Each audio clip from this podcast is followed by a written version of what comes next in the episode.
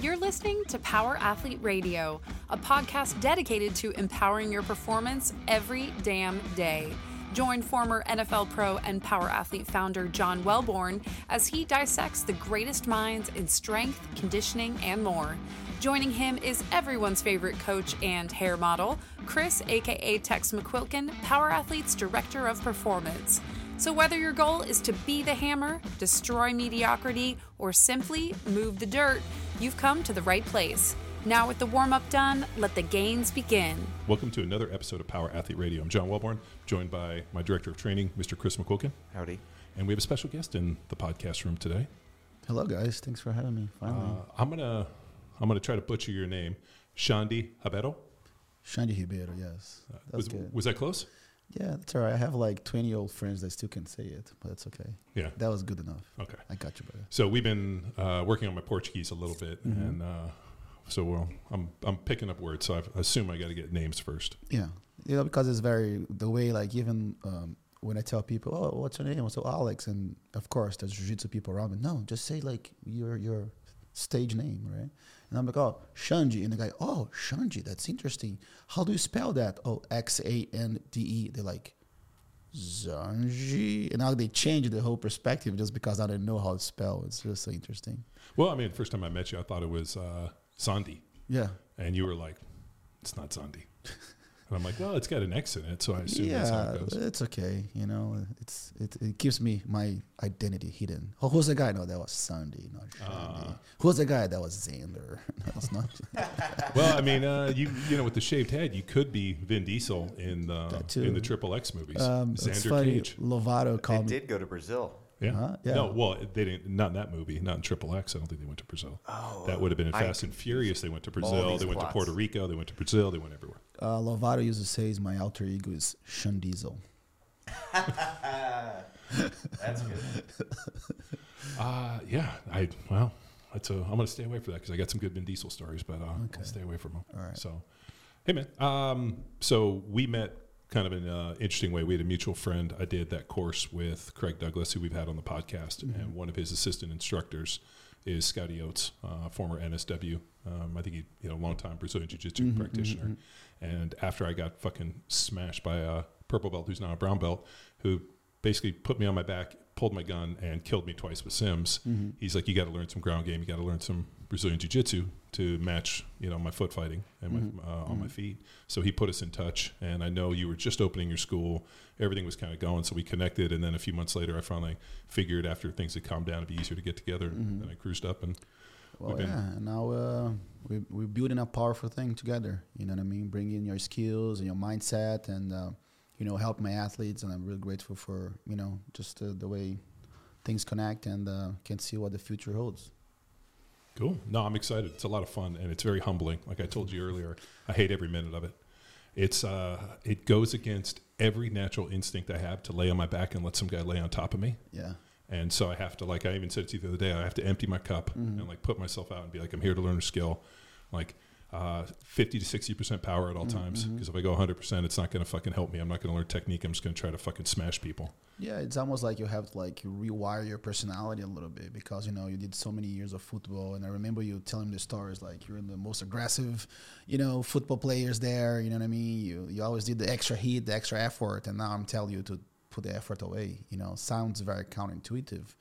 You know, for many, how many years did you play football? Like, uh, professionally, I played for a decade, but, um, you know, five years in college. Well, so yeah, you're talking about, you know, fifty-five years of doing this. You know what I mean? And then comes a guy and say, hey, don't use those weapons. You're like, wait a minute, like those are the only weapons I have, you know. But, but it would be it would be very interesting to see where where you go with, you know, once you can put the technique. And usually I'd say like is give direction to your strength. I thought like, oh, don't use the strength. Like, well, but the str- if you don't use the strength, you're not really creating leverage, right? There's a, there's a level of strength you got to use, okay. But of course, you always have the mentality, okay, I, I got to use technique. For me, it's about how to use the power properly to that situation. Okay, I'm fighting a one hundred twenty pound guy, I'm going to use ten kilojoules of, power, of, of force.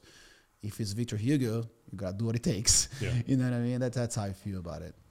You know, the uh, the thing which is really fascinating for me is, you know, Victor and Arash and the guys come and train with us, so I get a chance to put them through my template and what we do in mm-hmm. terms of the power athlete performance, you know, and uh, the templates. And uh, like normally I can draw one-to-one with athletes where mm-hmm. like I can see what they do in the weight room and I understand. And then, you know, if we go out and we play around or do mm-hmm. hand fighting mm-hmm. or I go battle them, I can kind of one-to-one, but it's really fascinating to see them train and Uh, the strength that they demonstrate in the weight room is not equated to the strength that I feel when I roll with them. Mm-hmm. Like if um, if I didn't know better, the first time I rolled with Victor, I thought he would have been a you know five hundred pound bencher, six hundred pound squatter, mm-hmm. and just an absolute savage. Which he mm-hmm. you know he just never had the opportunity to lift those weights. Mm-hmm. So we'll get there one day. But it's uh, an interesting like disconnect where he's dramatically stronger mm-hmm. on the mat than he is in what in, in the weight room. It, well, it, yeah, like usually I say, like jiu-jitsu is always like the battle of equations. You know what I mean? There's what it is, that what you're using, that's your perception of it, right? So your perception of it, oh, this guy is a is a is a monster, but no, it's just that his technique just became so powerful that that can overcome that, and that's that's what we're doing with you. And now it's, it's counterintuitive how you don't use that, but believe me, you're gonna feel probably way stronger. Once the technique it's it it's connected and married with your just let's talk about your baseline of strength. Like okay, I'm not I'm not using strength, right? Like bec- because that's all I need, and that's when you, the perception of strength with you is gonna be insane. Like I remember the first time I trained, well, I felt strength, but I felt like okay, that's the strength in it. It's it's it's painful, but it's off control a little bit. Like if I nudge you a little bit, it's like. Okay, he's going all over, but still strong. But next, there's gonna be a point I'll be like, okay, it's not even strength. Like it's like you're pushing a wall. Mm-hmm. There's no strength in the wall, but you can't push the freaking wall. And I think that's what where we need to get eventually. Mm-hmm. No, it's fun. I mean, um, like I said, like I will go in there and I'm like, ah, oh, fuck. But um, I realized long ago that if I just do the things I like, mm-hmm. I won't get better. And I love the scene over there because sometimes like there's like this. This little people, they're like one hundred thirty pounds. And sometimes like we go in class and everyone is like five foot eight and then there's John. You know what I mean? It's so interesting. I was like, man, this guy gotta be having so much fun because I'm I'm not tall, but like he's super tall. Next time I'm like, like all right, I'm gonna go with you. Okay.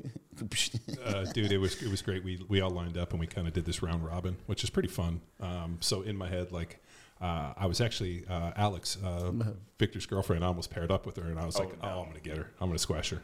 And it, it, it's fun. Um, and the one thing which is really uh, neat about jiu-jitsu, and I tell people, like the community aspect mm-hmm. that we were discussing, but uh, like um, like uh, everybody's super friendly mm-hmm. and everybody wants everybody to do well. Mm-hmm. And like I've never felt any ill intentions. Mm-hmm. And I think that's a, that's pretty nice, you know, with it, like. Yeah, and it's still, I think, like like we say, jiu-jitsu, it, it deals a lot with, like, your culture, right? Your personality, right? Your personality is like, all right, you go against him. I'm saying, I'm just going to shove this guy on the wall, you know? And I'm saying, hey, don't do that, right? So it's the same thing. Like Alex, for example, she has this very feisty way of her with words, for example. Like she posts things. She's very like, okay, I don't believe in this. She's very, she fights a lot like that. In the beginning, I was like, where's that girl on the mat? So... It's it's about like finding where is your personality you need to bring to the game. Like like when we talk about Vitor Hugo, for example, you know what I mean? Like what part of his personality is going to be the killer? You know, what type of the personality he can sh- turn on and turn off to apply what needs to be done at that moment, you know? And that's what's interesting. You know, some people like, especially jiu-jitsu, like you tell them to touch you, they'll be like, they'll close their hands. Like, hey, put the hand on the person, you know? You got to push it. You got to like lean on it, you know what I mean? So even that first...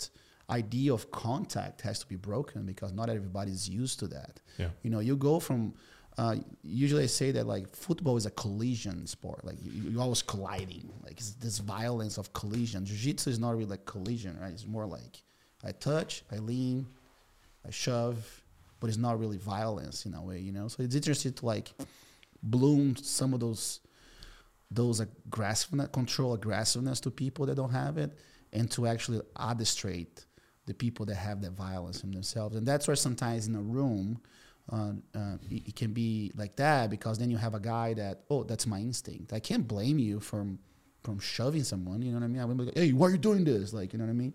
Uh, I will tease you because, you know, we, we were close.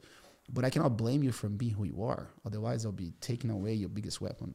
You know, it's like sharpen the weapon, put that weapon in a position, and then, uh, like I even mentioned to him, like, John, if you ever want to, you know, compete one day, I'd love to see that. Just see how, like, people be like, oh, take me away from this. You know, that would be interesting. Yeah, maybe. I'd be, I'd be up for it. Yeah. Full speed, Welborn. Uh, yeah. Well, that's Ooh, uh, I don't be that guy. No, I, I, I um, uh, this is something I struggle with a little bit too, with even with uh, uh, working with Victor and Arash and uh, um, and Philippe. Um, I am so fucking competitive mm-hmm. um, that it like uh, like the type like like I don't even know how to explain it. Um, like the type of fucking competitive where it's like six months out. Mm-hmm. And I'm sitting there thinking about it. Like I've, I've told the story. Um, I played against a dude and I ripped his face, um, mm-hmm. like the picture out mm-hmm. of uh, the program, and I put it in my wallet. So every mm-hmm. time I'd open my wallet, I'd see mm-hmm. him for an entire year. Like that level of competition, yeah, like, yeah. Uh, like the kick in the pants at five a.m. to wake you up because mm-hmm. you know that somebody might be doing more than you. Mm-hmm. And so as I started training with those guys and working with them and kind of taking them on this journey to, to mm-hmm. you know, basically make them more athletic, better, better versions of themselves. Mm-hmm. I find myself getting extremely competitive for them. Uh-huh. And I have to remember that, like, it's not my journey. I yeah, just have yeah. to be able to provide them the information yeah. and help them on theirs. And even with Victor a little bit, uh, I'm like, yo, man, like, um, this is something that is kind of become more apparent to me, especially in the jiu-jitsu world, that, like, guys tend to put on kind of an alter ego. Mm-hmm. Like, uh, you know, Gordon Ryan's has this persona he puts on, and other mm-hmm. guys have these mm-hmm. personas. I don't know these individuals, so I don't mm-hmm. know if that's really who they are. Mm-hmm. But something I was talking to Victor about is I'm like, what's your persona? Who do you, um, like I remember uh, one of my buddies played professional hockey, mm-hmm. and he used to talk about like, uh, when I go out there, I'm a fucking thug. And he mm-hmm. had like his thug nickname uh-huh. that when he went out, he'd just go out and beat people up. And he wasn't that thug on the street, but on uh-huh. the ice, he was a thug. Uh-huh. And he talked about switching it on and off, uh-huh. but you got to go out there and fucking be a, a, a killer. Mm-hmm. And so I was talking to Victor. I'm like, you know, when you walk out there, who do you switch into? Is it mm-hmm. Victor Hugo? Is this who you are all the time? Are you the mm-hmm. same guy on the mat, mm-hmm. or is there a persona? Mm-hmm. Is Gordon Ryan this fucking conceited, cocky, fucking shit-talking dude all mm-hmm. the time? Is mm-hmm. that who he is, or mm-hmm. is this who he is when he steps on? Yeah, like I said, like uh, when you're in a fighting, you need to bring what works for that. I think I'm a, like, even on people's side, like my brother, for example. If you look at my brother and I compete, I'm like, oh, those guys are even on the same team. Because he will eat you by the moment he walks on the mat. Like he'll like he'll make sure his energy is like a fireball. You know what I mean? For me, I'm just like, mm, there's a throat, there's a knife, and I'm gonna cut right there. You're gonna bleed until you die. That's more like my style, like kind of Hannibal Lecter type of like almost like this. Dude, I saw you fucking fired up when you were going against Roger Gracie. Well, because then I had to. I, actually, that that situation, uh, he actually backfired on me because they start to like. chanting things for me, and I never watched that fight. I only watched that fight literally twelve years later. I watched the whole thing and analyzed. Like I was like so pissed off because like there was a couple like restarts mm-hmm. that I had a better position, and then I ended up being in a worse position. And then they were yelling at me, and I was like looking at them. And as I'm looking at them, Roger is doing all these grips on me. That's why in the end, you know what I mean. I, I exposed my arm to me. That was more like. um You know, that was more like an emotional thing happening there. Like, yeah. I'm not used it to like, you know, I respect everyone and feel disrespected for me that it kind of took me off a little bit on my game mm-hmm. at that moment. You know what I mean? But of course, um, you know, we're human. Sometimes we got to just well, go there I mean, and tell sh- people to shut up. Shit, dude. I mean, uh, I'm listening to that Lex Friedman podcast. I told you this. Mm-hmm. And, you know, they're talking about Roger Gracie being the best ever. And mm-hmm. he's lost three times and mm-hmm. twice to Xande Ribeiro. Uh-huh. And, uh, that was a good one.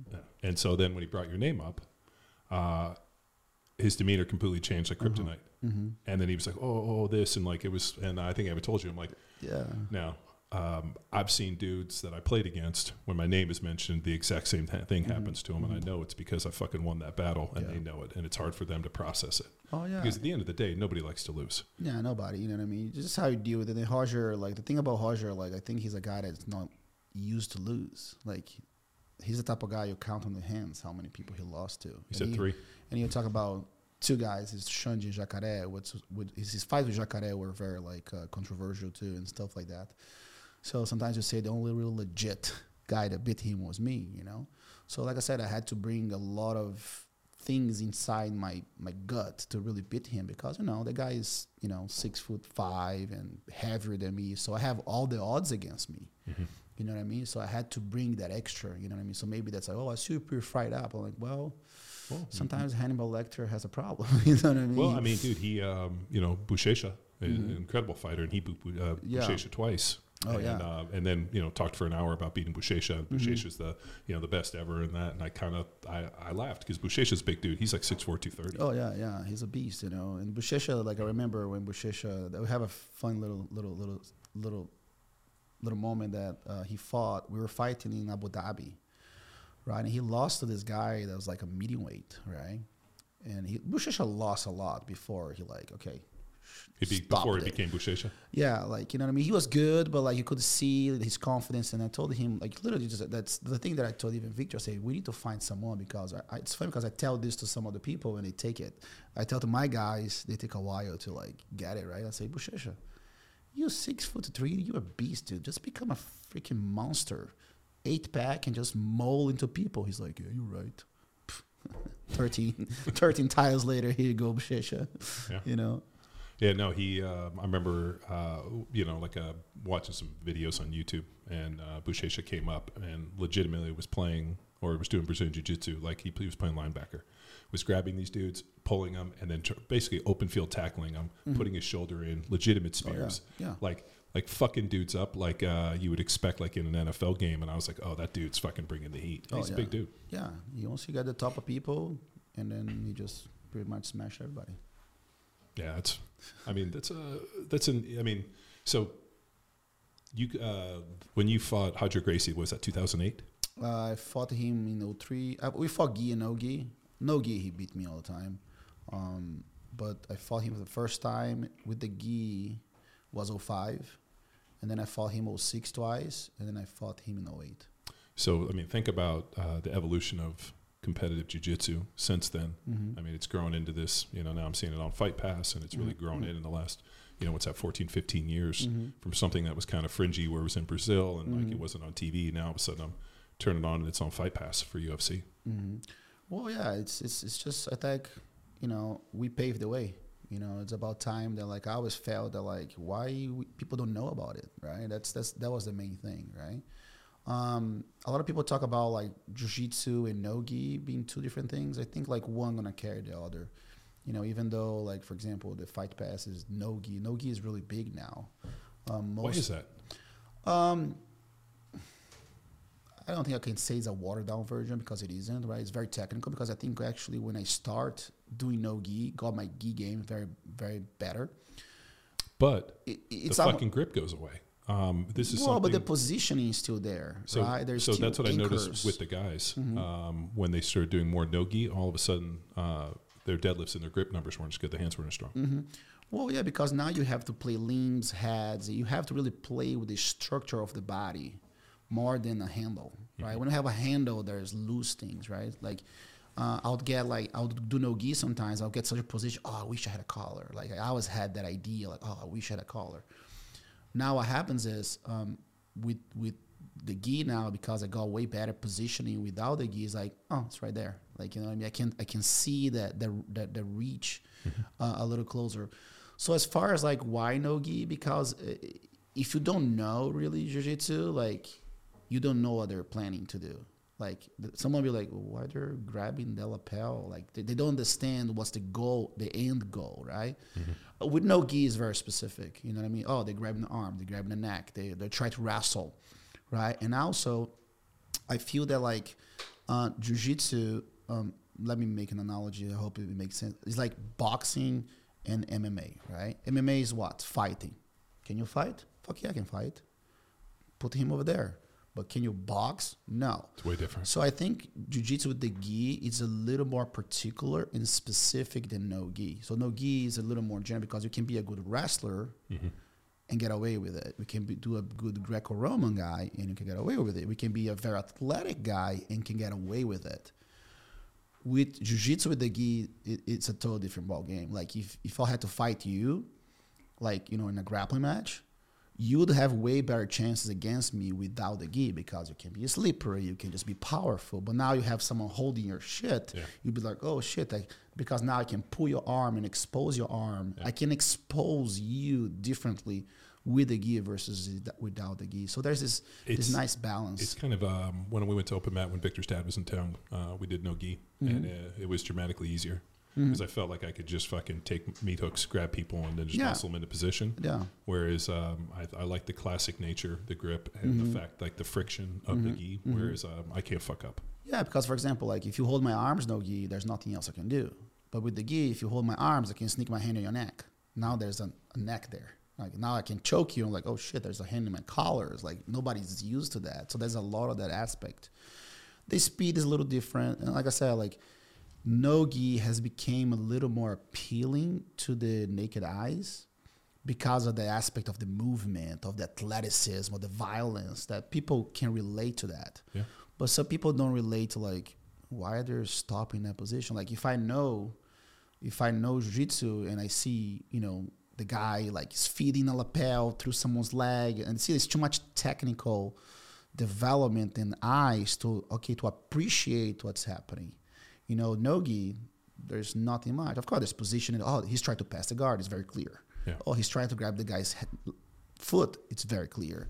So there's no like little like little. little things happening that you need to evaluate. That's why no-gi, in a way, is more appealing, is more marketable. Um, definitely uh, because it, it is internationally more reachable to non-Brazilians. If you go to the gi, it's pretty much dominated by Brazilians, right? You're not yeah. going to have big companies. You're not going to have big sponsoring just going to a tournament, just sponsor a bunch of Brazilians that eighty percent don't speak English or, or or things like that, versus you go into American market because now you use it to the marketing, you use it to be the loud person. Now you have the Conor McGregors, the, the Gordon Ryans, the Craig Jones that put that funny persona or whatever they want to perceive themselves that as, you know what I mean? And that's much easier to market because, oh, I want to see the guy. Oh, he's a clown, but I want to see him. I want to see him winning and losing. But then you go from a position of jiu-jitsu where in a way, ninety percent of the people still are very that like very sober demeanor, like oh, martial artists, like judo, right? Mm-hmm. Judo is in the edge of being very boring because everyone's so respectful, right? Sure. Does this sell? I don't know, right? You know what I mean? Unless it's like in Japan, it's different because now they they they understand that aspect of the eerie silence, the the, the silence respectful versus a Western market is more the loud market. Okay, if you're not loud, you're not fun. Yeah. Right, and I don't understand, therefore well, I don't buy it. Uh, in boxing and M M A, they pay the bad guys. Yeah. Like, it, it's true. I mean, like, if you think about, like, uh, baby faces versus heels is how they mm-hmm. describe it in mm-hmm. uh, W W E. But they pay the fucking bad guys. Like, the, the heels, like, the, the Conor McGregors, the guys mm-hmm. that talk shit. Mm-hmm. I mean, think about the last time we saw uh, anybody in the U F C that was kind of like a good guy that didn't say anything was probably George Saint Pierre. And, yeah. he's, and he's an anomaly. Yeah, yeah. Like, he was kind of like a nice dude. He never talked shit, was always super respectful, mm-hmm. and he was he was pretty good. But he was a good talker. He he was a good person to sell, so he had that Well, thing. He was good-looking and marketable, but he never said a bad word no, about anybody, no, whereas yeah. you look at McGregor, I mean, fuck, dude, he's shit-talking fucking uh, Khabib, and uh, he fucking beat his ass. I mean, it, like, uh, like the, after the ass-whooping that McGregor took from him, the mm-hmm. fact that he's able to talk shit to him is unbelievable to me. Oh, yeah. You know, and like I said, he's the, the richest fighter that I've ever been, you know. Yeah, but why is he the richest fighter? Well, because he fought because he had to step out and do professional boxing versus mm-hmm. uh, Floyd Mayweather, and then he sold his his. Well, uh, also, also I think for the for the fact that he comes from like Ireland is like a mini Brazil. He's like the only one guy. Look at Jose Aldo. Look at look at Anderson. You know how much you know they they have done, and now you're talking about a guy that had the vision. You know what I mean? And had a whole country behind him because Irish. Like I, I was in I was in. Uh, in Vegas for the Aldo and the McGregor fight, and I, it's funny because I watched it on my phone in the bar, and the Irish people, man, you talk about Brazilians, but those guys, man, they're like hooligans and shit, you know. Yeah. they, they pride, go pride for it culture. Yeah. Huh? Pride culture. Yeah, yeah, you know what oh, I mean? Yeah. And I and now you have a little a whole country behind one guy, you know what I mean? He owns freaking Ireland, you know. Say, okay, yeah. I like booze, I like weed, I like this, I like party, you know, proper. And you asked a very good catchy thing, right? Yeah, Pro- yeah, proper twelve. It's yeah, yeah. it's okay. I mean, we drank it. Well, I'm looking forward to his role in Roadhouse. It's going to be a good one. He, um, yeah, he's an interesting cat. But for the most part, I mean, the guys that tend to talk mm-hmm. a lot of shit mm-hmm. and tend to be bad guys tend mm-hmm. to get paid in the U F C. Yeah, you know, because like I said, for some reason that culture is like I either I either want to see you win or want to see you lose, but I'm still going to see you. Yeah. So well, I mean, people show up to cheer just like they show up to uh, show up to boo people. Yeah, and people hate them, and it's yeah. like people will show up. I mean, I um, uh, like I knew people that hate McGregor uh-huh. and paid to go to the fight because there's the off chance he might lose. Yeah, like there was one guy. Uh, I think the first guy that brought this idea was Walid Ismail. He was uh, the Gracie hunter or whatever because he beat a lot of Gracies. Oh yeah, yeah. Like he talked himself in a third person.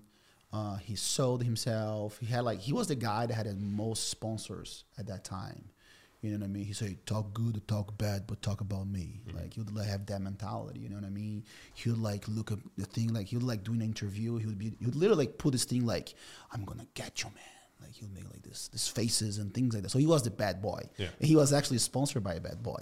So it, it, it made, and he's from Manaus, big bald guy. The stereotypification of the bad Brazilian pit bull dude, you know, bald head, big ear, mean face. And, and he sold. He was the highest probably paid athlete at a time, you know, fighter at a time. He had like a shit ton of sponsors. He always had that idea, and then he, he built like a M M A show. He's just a guy that came from Manaus, you know. His jiu-jitsu was very limited. If you look at his competing, he wasn't by far the most technical guy, but he knew what he wanted, and he was tough as fuck.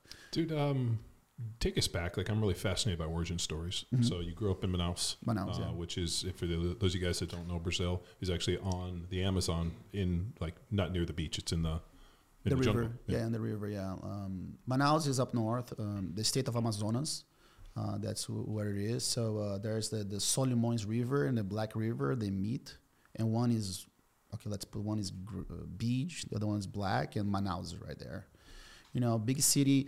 Um, a lot of um, um, foreigner, um, foreigner like influence because of the of the back in the day, the industrial part of it. Pretty much every single electronic in Brazil was was made in Manaus, until of course the government decided to take all the incentive away.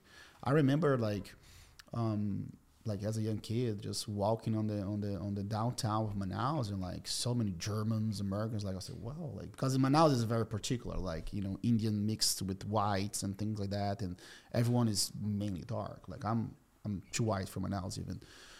And I would just see these big gringos, like, wow, that's like literally you'd walk around, you you'd barely see a, a, a, a regional person from Manaus. They just be working in stores, you know. And that's pretty much what mostly influenced the, the, the growth of the Amazon as far as, like, you know, the economics and things like that. We still have, like, a lot of, like, Japanese, uh, like Yamaha, Mitsubishi. They still have that. Coca-Cola actually has one of the factories there. One of the only places in the world that actually produces the actual syrup of Coca-Cola. So it's a pretty, it's a pretty cool town. Um, it's a big history uh, within Jiu-Jitsu because the fact that the Gracie family... Um, used to be between Belém and Manaus a lot because they did business. They were like a big business uh, family, and that's why maybe, you know, the start of Jiu-Jitsu is very is very connected to, to like the north of Brazil. How um, how did you get into Jiu-Jitsu? Um, first, uh, like every kid in Brazil, now it's a bit different, right? Oh, let's put him in judo. So judo was very common, and um, I even have my first gi. You know, it's probably like my, my judo jacket is like this big. So now you imagine how big it was when I started. Like Cashy's age, like uh, six, five, or six. Yeah, maybe even less because I lived in Belém. Uh, so I would say five, yeah, four or five. Um, like every kid, you know, go to school, do judo. That's it, judo is a it's a it's a pretty much a national sport in Brazil uh, because of the Japanese um, influence that we have a lot in Brazil after the World War, World War and things like that. Uh, that's how I started, and I always grappled. Um, we always grapple as kids. We always just headlock each other, go to the ground, little play fighting and stuff. Even when we fought, you know, as friends fighting, we never really punched each other. It was more like, um, you know, grub and rub. So uh, I think my brother, my brother always wanted to do everything. He was, he's very competitive. He did like, he's five foot ten, and he wants to be like the best basketball player in the world. Uh, he always played soccer, he always played sport, he always did martial arts. And uh, he started doing jiu-jitsu maybe six months before me. And uh, one day I was grappling one of those kids, and one of those kids just squeezed my head, and I was upset about it. It's like, hey, you're a little too weak, you should try jiu-jitsu. I'm like, what the, what the heck is jiu-jitsu? I was like, I'm, I'm doing it, it's fun, no, no, no, no, no. I was like, like everything in life with me. Oh, let's go over there. Oh, let's go. I don't care. You know, I'll I'll go, and then I'll make questions later. I, well, dude, I grew up with older brothers too. So yeah. You're just like, come on, let's go. And then yeah, and then my mom bought me a gi, and I went in. The the the the the, the mats were like two by two, literally. We were like ten kids, and I'm like, whoa, like that was pretty like, wow, they are looking at me, like, you know. I was like, okay, what's going on here? And then next thing I know, they put some mountain on me. I was like, what what, what is this? I'm, cla- I felt I felt claustrophobic right away. Like, you know, that agony and anxiety, someone like restrain you from moving. The same way I was like, kind of like. anxious. I was like intrigued. I was like, well, that's that's I don't know what that is, but I, it sounds like a little almost like pathetic that I love this this feeling of being restricted, but I, I want to figure out how that goes. But then the same token, I learned something. I was like, oh, wow, you know, I'm learning how to, like, do an Americana. Like, oh, oh, I can pull this guy this way. So it fascinated me the fact that there was things I could do as a week, like we were talking about. Like, I haven't been a strong person. You know what I mean? I, I think I don't think I've done even one push-up until I started jiu-jitsu. Um, yeah, I was like, okay, I'll just go. And then my, so you're going to do it? I'm like, yeah. Like, I didn't really have an idea. Like, oh, my God, I really want to do this. I was like, oh, I'll just go. And then I uh, just... It just happened to to have the, the eye for it, you know, the talent for it. I think maybe for the fact that I take things a lot as it is, like minimal, you know, minimal uh, strength, maximum efficiency, right? That's the, the same in jiu-jitsu. And I was like, all right, I'm not a weak, I'm not a strong person. I would see like the other kids, like kind of like a little jacked, and I'm just like, what's going on here? You know what I mean? Like I have nothing, but I could do things against him. I was like, oh, I, I think I get something out of this. So that's how, how it started, you know, and, and, and I never stopped. Uh, I always look forward to that. I would go to school, come back home, eat real quick, do my homework as fast as I could, and I trained pretty much four hours a day for the first eight years. Now, that's kind of a lot for, like, you know, like a kid, because uh, I would come back from school about twelve thirty, one thirty, I'll be done eating, so I had, like, about two hours for my homework, and then I'll go to the academy at four thirty. So we trained for four thirty to six and six thirty to eight every day, sometimes Saturdays. That's pretty much was my whole day growing up as a kid. And then I, I fought my first tournament, and then I won my first tournament. Like I'm talking about a kid that like came from the couch to win a, a state championship in the middle of people, you know. So that, that always intrigued me. But again, that was just something that um, when I tell people, because now I'm retired, of course, like, oh, you're not going to miss something. Because... different than you, I have never been a competitive person. Like, different than my brother. He wanted to win everything. Oh, let's play dice. He wants to win. He will yeah. not stop until he beats you once. So, uh, your brother sounds a lot like my older brother. Yeah. So the only problem was uh, my older brother, because he was like that, I was his fucking, uh, like, everything he did, let's do this. Yeah. So I ended up developing it, too. Yeah, you know, but, but in his case, because what happened with him, for example, our gap, age gap was like about seven years. So uh-huh. by the time I...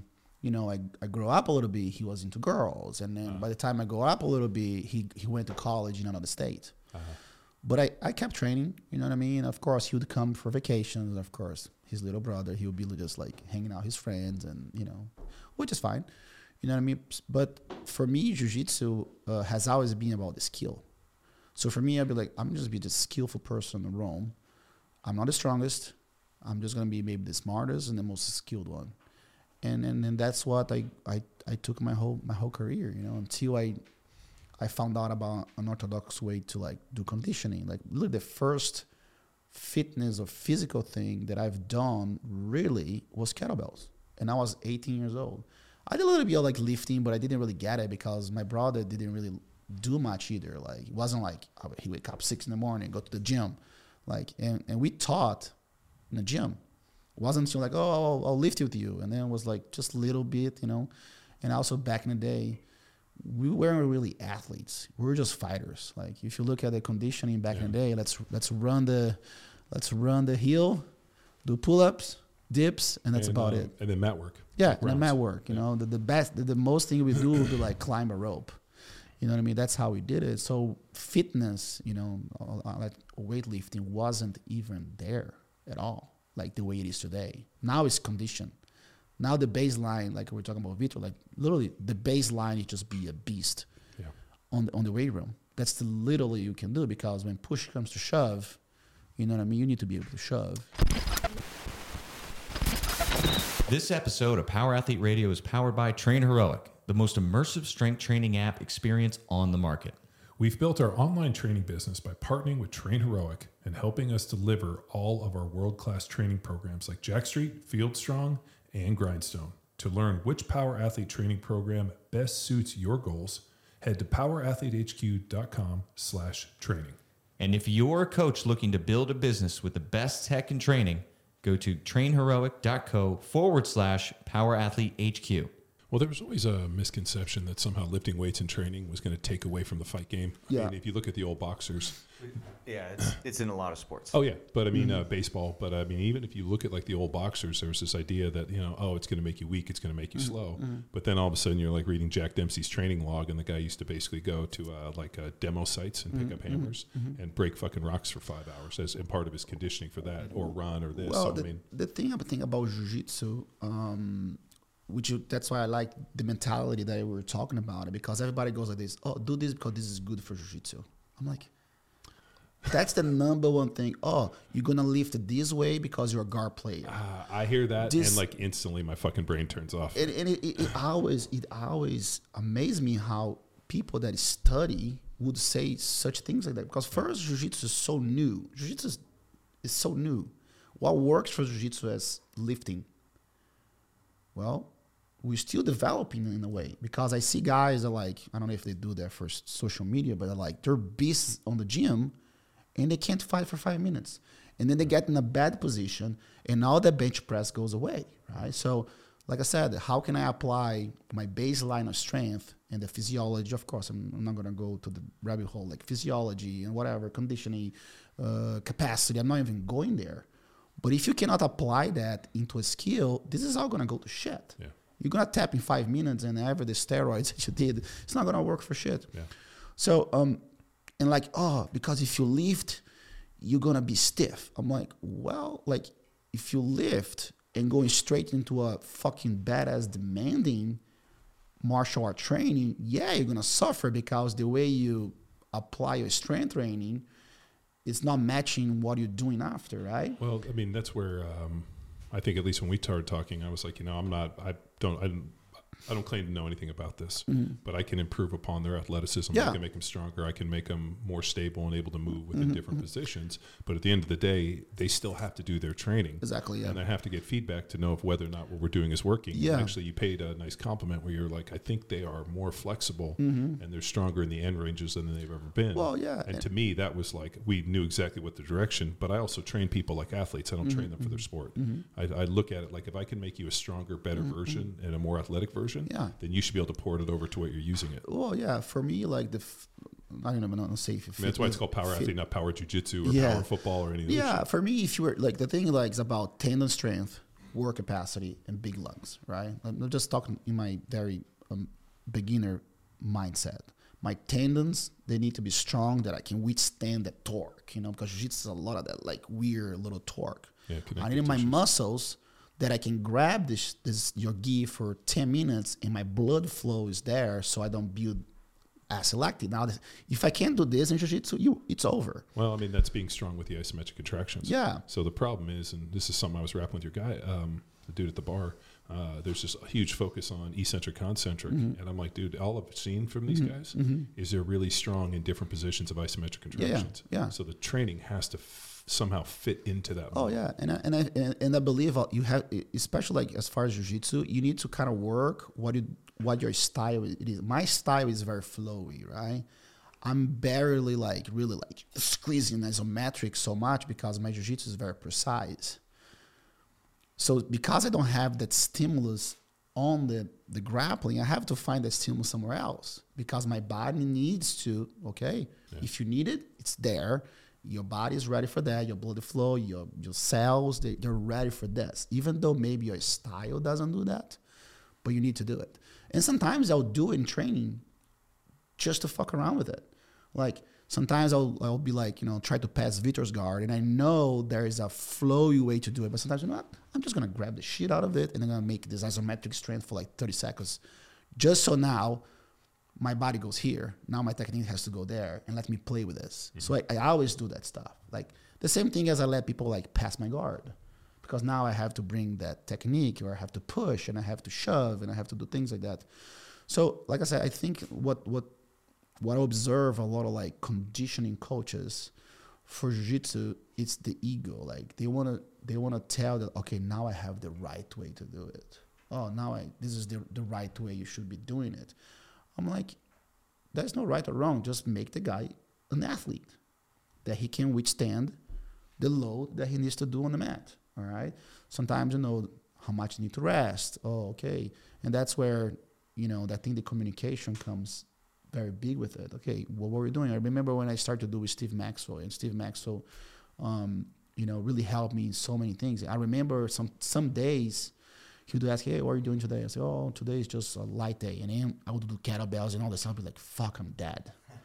Right? And some days I'll be like, I want to do more. I say, no, you do more on the mat. Like, but make sure when you're there, you fucking do it.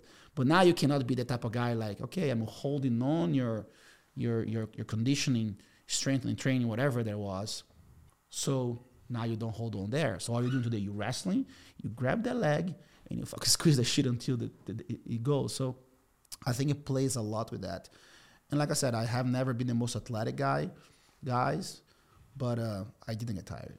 And I see like a lot of guys like jacked on the muscles, like just like having heart attacks. And I'm like, really, bro? You know what I mean? Like, it is what it is. But I was ready. You know what I mean? That's the thing. One thing that I have always, you know, even though maybe I wasn't the most athletic, but I do, I do connect it to the right people that really made my body be ready for that. Every time I lost was because, you know, it wasn't my day to win. It was not because, oh my God, of course. There's always, you know, I got a little tired. You know, my brothers say, like, when you get tired, you get dumb. You know, it, it happens. What is it? Uh, fatigue makes cowards of us all.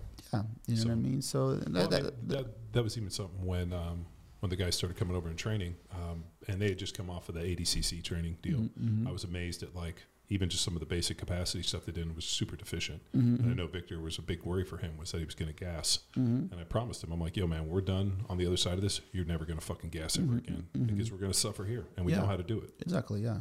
You know, but like I said, but he needs to adapt his jiu-jitsu a little bit to that too, what he needs. Because he's going to need to squeeze the fuck out of some people eventually.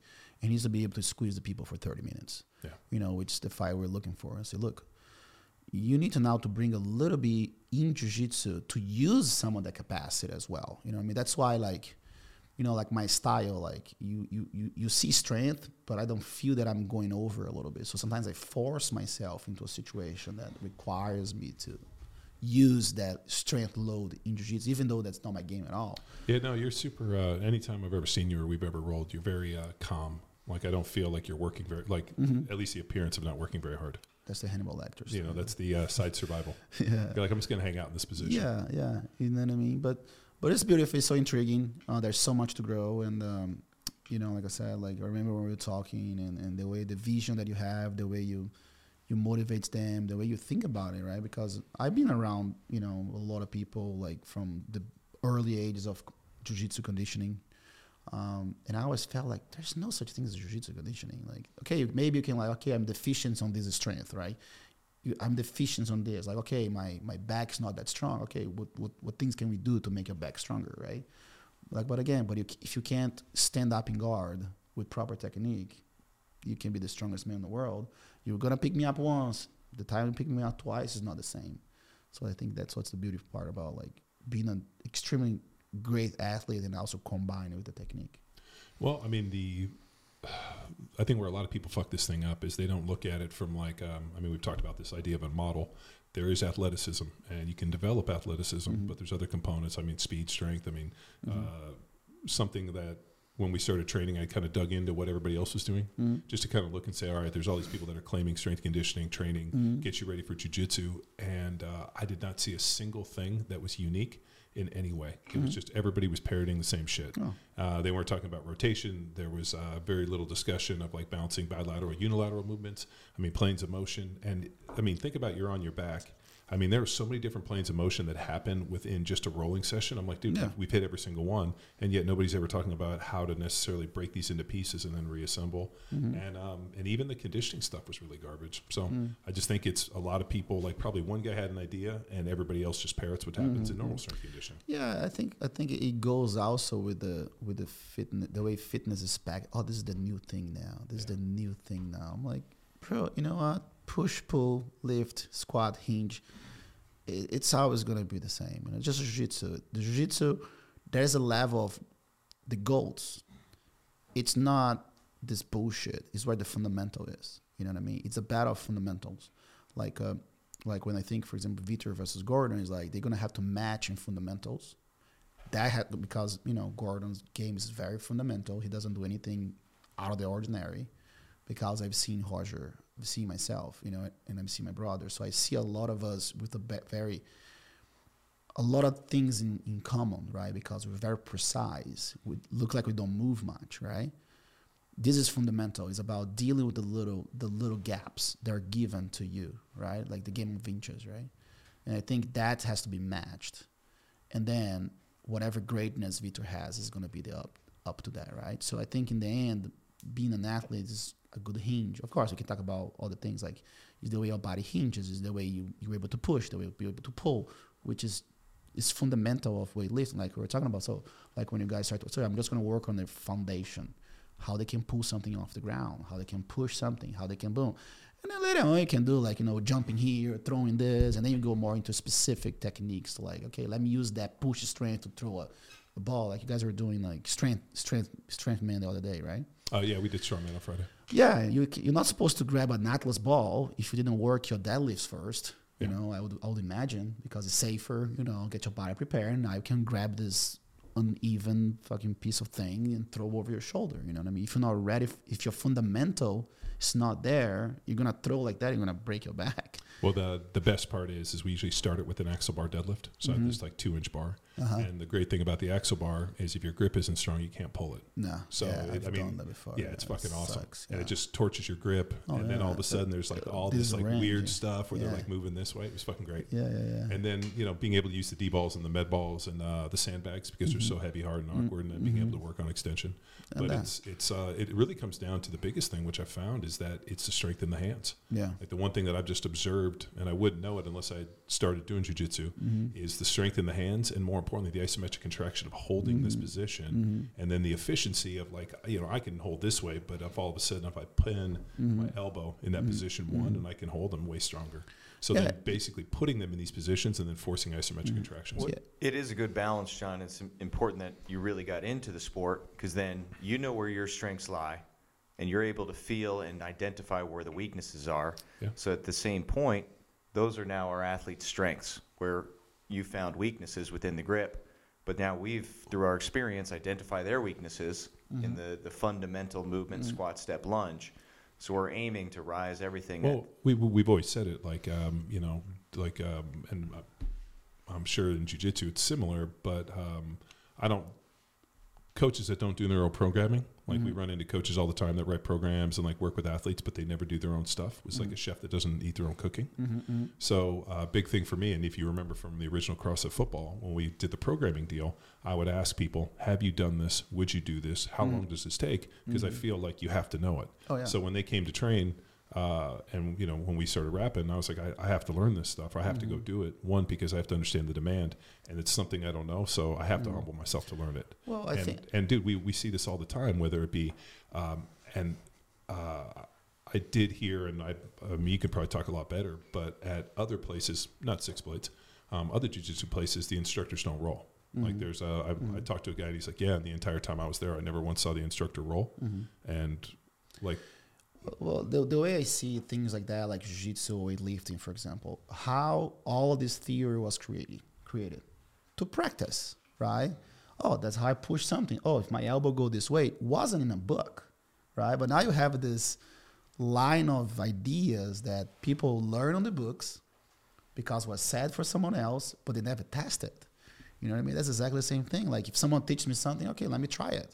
Let me see if this is what's going on. Let me, let me feel it. Uh, let me become it, you know what I mean? So then and therefore I understand. Because like you can just like read what everyone say, repackage and say it, and we're going to accept it because you are, you know, uh, a specialist in your field. When like, you know what, that's intriguing. I'm going to learn that. Let me see if w- my knowledge represents what I'm saying. Otherwise it's just bullshit. You know what I mean? There's a lot of people that just know, oh yeah, V O max. Oh yeah, da-da-da-da-da, da-da-da-da. I say, bro, do you know what is a massive human putting the shoulder right in your face when you can't breathe? That's all going to go to shit. You know what I mean? So sometimes it's not even about the physical aspect. It's what bringing those elements of, you know, the fitness or whatever, which is like a, is almost like a safe way to kill someone. Meaning like, you know, when jiu-jitsu is different, you tap, right? But with, with, with conditioning, you have to pick the shit up. You know what I mean? There's no tapping on it, right? So I think that's that's what it is, you know. Like you, you need to train, you need to enjoy what you're doing, you need to experimenting, you know, especially jiu-jitsu. Jiu-jitsu is, is, a, is a constant evolving being, you know what I mean? But now this is what's working more, this is what's working less. But going back to what we're talking about, the fundamental, the baseline is always the same. If you can't escape, if you can't stay on top, if you can't defend yourself, you, everything you do goes to shit. So what, um, um, you know, like obviously being a novice and all this, I mean, driving down the street, I see Gracie Barra, I see Gracie Humada, I see mm. Six Blades, I see mm. this. I mean, I, I like everywhere I go, it, and I don't want to say it's like CrossFit, mm-hmm. but it kind of similar is. Mm-hmm. I mean, you can walk into every CrossFit gym, mm-hmm. and everyone is going to be completely different based upon mm-hmm. the guy that owns it or the people mm-hmm. that are coaching mm-hmm. what it looks like. I mean, shit, we've been to CrossFit gyms that were pure CrossFit gyms. We went to other ones that were like strongman powerlifting gyms, and mm-hmm. they, they still have the same name. So if people are interested in jiu-jitsu, mm-hmm. like how do they know they're in the right place? Well, um, like like I was saying, like I think it, it all depends on your feeling, right? Like I, th- I don't think at this point uh, it's a criticism you you can know. I think you just have to go in and feel it, right? It it it, it varies so much because it varies from the leader, right? Like like what I believe, all right? Like my jiu-jitsu is not competition based, for example, right? And that's why sometimes it takes a little longer for you to like perform well in my style, because I'm worried about the way you protect yourself. I'm worried about the way you move. You know what I mean? I could literally teach you two or three things that will let you grapple anyone, right? Oh, you can win that, right? But what happens when that goes away? Yeah. Where's the fundamentals, right? That's sometimes like, like right now, for example, we have a group of green belts that I can see, oh shit, it's happening. Right, I can see they have a direction now. They they grab it, and it's harder to do things on them. But it took a minute to, for them to get it right. Uh, why do you give adults green belts? Well, green belt. I it, thought that was a kid's belt. Um, it, it is a kid's belt, uh, like by default, right? Uh, first, I love the green belt. It's it's a story on it. It's it's a homage of the Amazon, right? Uh, like there's people that do give like yellow belts to adults instead of giving stripes, right? So. Um, there's a there's a legend in Manaus. If you walk in a room and you see a green belt and a dirty gi, you opt for a good time. Meaning those green belts are like badasses, right? I don't remember so much because this is a th- thing with like the kind of the rule change. So they have a thing like if uh, you were green belt, you uh, if you were juvenile green belt, you could skip the blue belt. So there was this whole like like.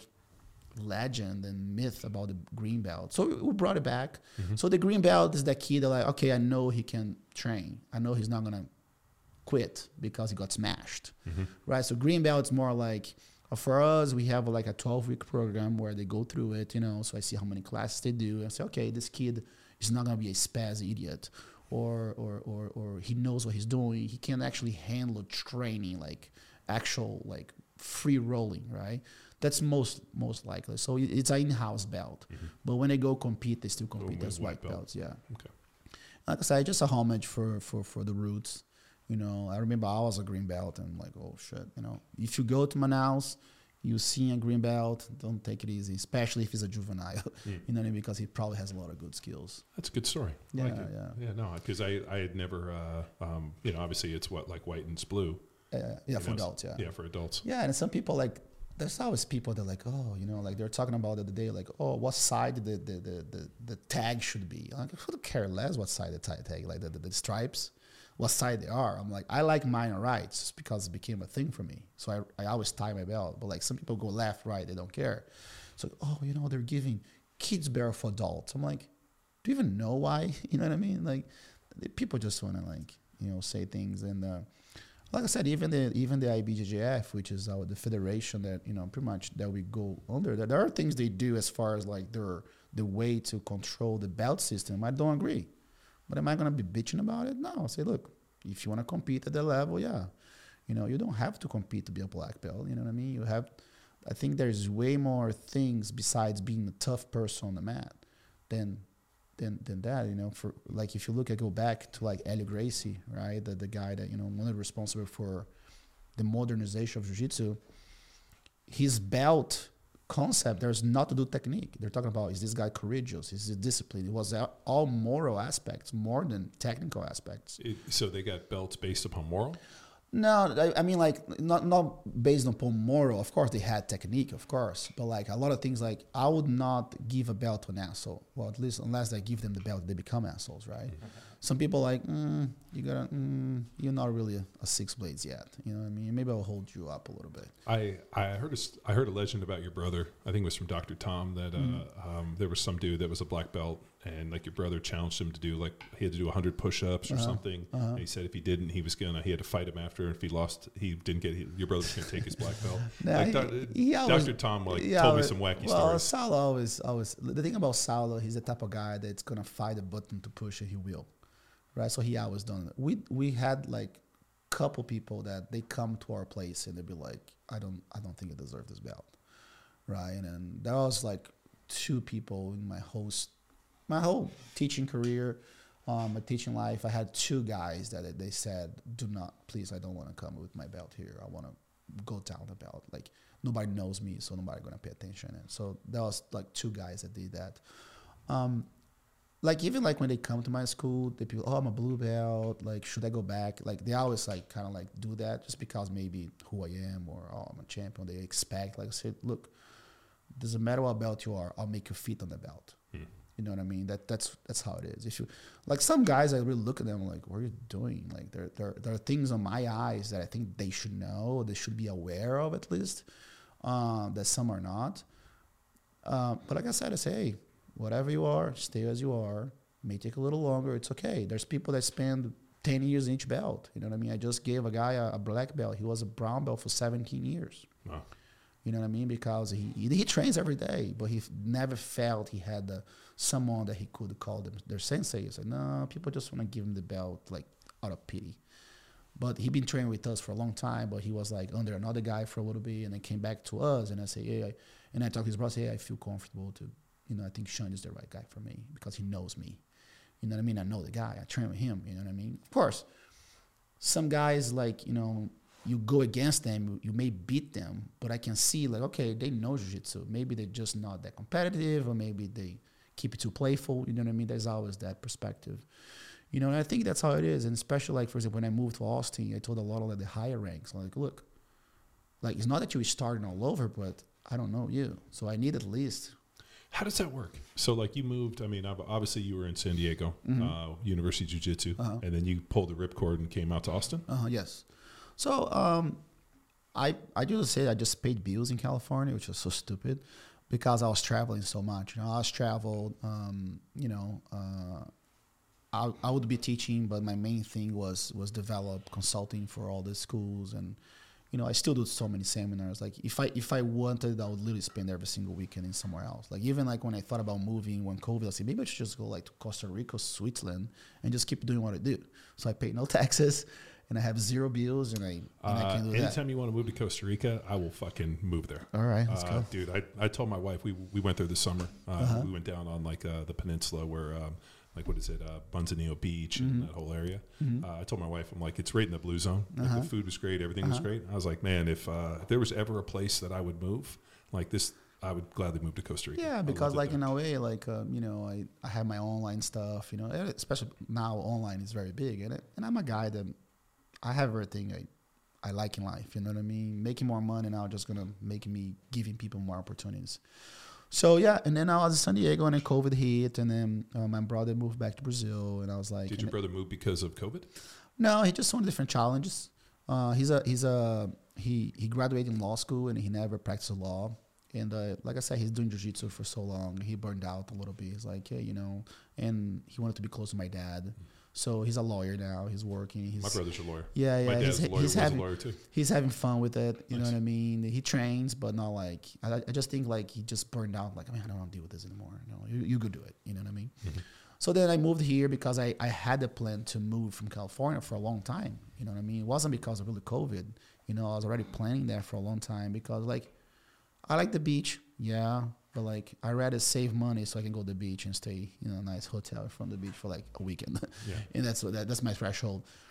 You know, and I think our, our my cycle there was done. And then um, actually when COVID hit, I for the first time in my whole life, I planned seven months ahead. So I had, like, seven months, like, I bought all my tickets. I was supposed to go to India for two weeks and go see the Buddha place. I had all this thing organized, like almost six thousand dollars worth in, in tickets bought already. COVID hit. Now, like, I'm calling the companies, all this bullshit's happened. I say, man, I was supposed to save all that money to come back and move. So I was supposed to move in two thousand twenty-one, right? And I was supposed to go to Brazil, and I want to go to Carnival, have some fun, and then move. That was my in- initial plan as far as timeline. So then COVID hit. I'm like, you know what? It could be dangerous, but I think the opportunity's there, because there's probably a lot of business that want to, like, a lot of places that want to, like, so I kind of, like, it's bad, but I can use a bad situation in my benefit, right? Uh, that's when I found the place, and the, it was available, and I was lucky enough. The guy owns the building. It's a private property. It's not, like, owned by a company. Mm-hmm. But, you know, if I have a problem with the building, I talk to the owner and all that. The biggest issue was the way the city de- dealt with it. Like, everything was so delayed. And, of course, now you have Apple, Tesla, and I have all these companies moving in. And then, of course, uh, Shiprock was, like, two dollars now is ten dollars. So I, that was the part that I didn't expect to happen. But, yeah. but I think in the end, everything worked well. The academy is beautiful. Everything, like, uh, even we had our first anniversary Saturday. Uh, well, the anniversary is actually January tenth, but I was on the cruise. I And I'm usually pretty good words. I was like, you know what, guys, it is what it is. You know what I mean? But it was beautiful. Yeah, it was you great. Know, just I mean, com- there, were, there were a few, I mean, a couple hundred people there, I thought. Oh, yeah, just the com- just the community. The, the gym is still not one hundred percent done. There's still, like, the final details and touches, you know what I mean? Like, just, like, you know, putting pictures. I think now it's time to give the place a little bit of, like, soul, right? Meaning, like, the, people know the history. There's not even one single picture of me in there. Like, okay, who's this champion that has nothing, you know? So, so like, building, like, you know, you put, like, you know, people that I appreciate and things like that. That's the only thing missing. But um, but yeah, I love Austin. I'm really appreciated to the lifestyle of Texas. You know, it reminds me a lot of my hometown, a lot of green around, a lot of little rivers, you know. I love food. I love the people. You know, people just want to train and, and have fun with it. And, and I really appreciate the, the way the community welcomed me and the way they put me as a responsibility as well, you know, because everybody talks about how Austin is this jiu-jitsu capital, whatever, but there's not, like, the glue, right? So I'm able to bring different schools together that do, like, traditional jiu-jitsu, like, you know, with the gi and all that. Besides the marketing, the shit talkers, there is always the, the, the, the martial well, yeah, I mean, art aspect. It, uh, like um, uh, Gordon's New Wave and the B Team, I mean, they're all... Yeah, they're all here. Well, yeah, they're, yeah. But they're all no-gi guys, right? Yeah, they, yeah, they, they, they, do, they do no-gi, and that's that's what they do. It's fine. Um, you know. Are they training centers or schools?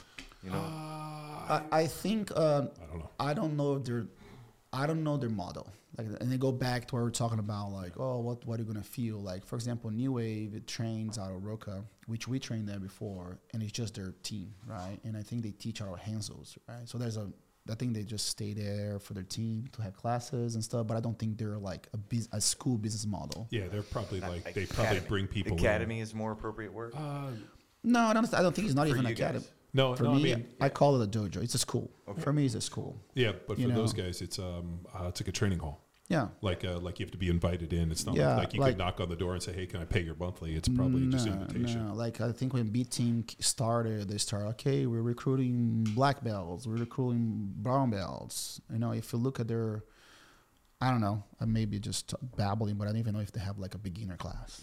No, an intro class. So I don't think they're actually. I think they're they're a sports team at this point, yeah. If you put it this way. Right. Oh yeah, yeah, no problem.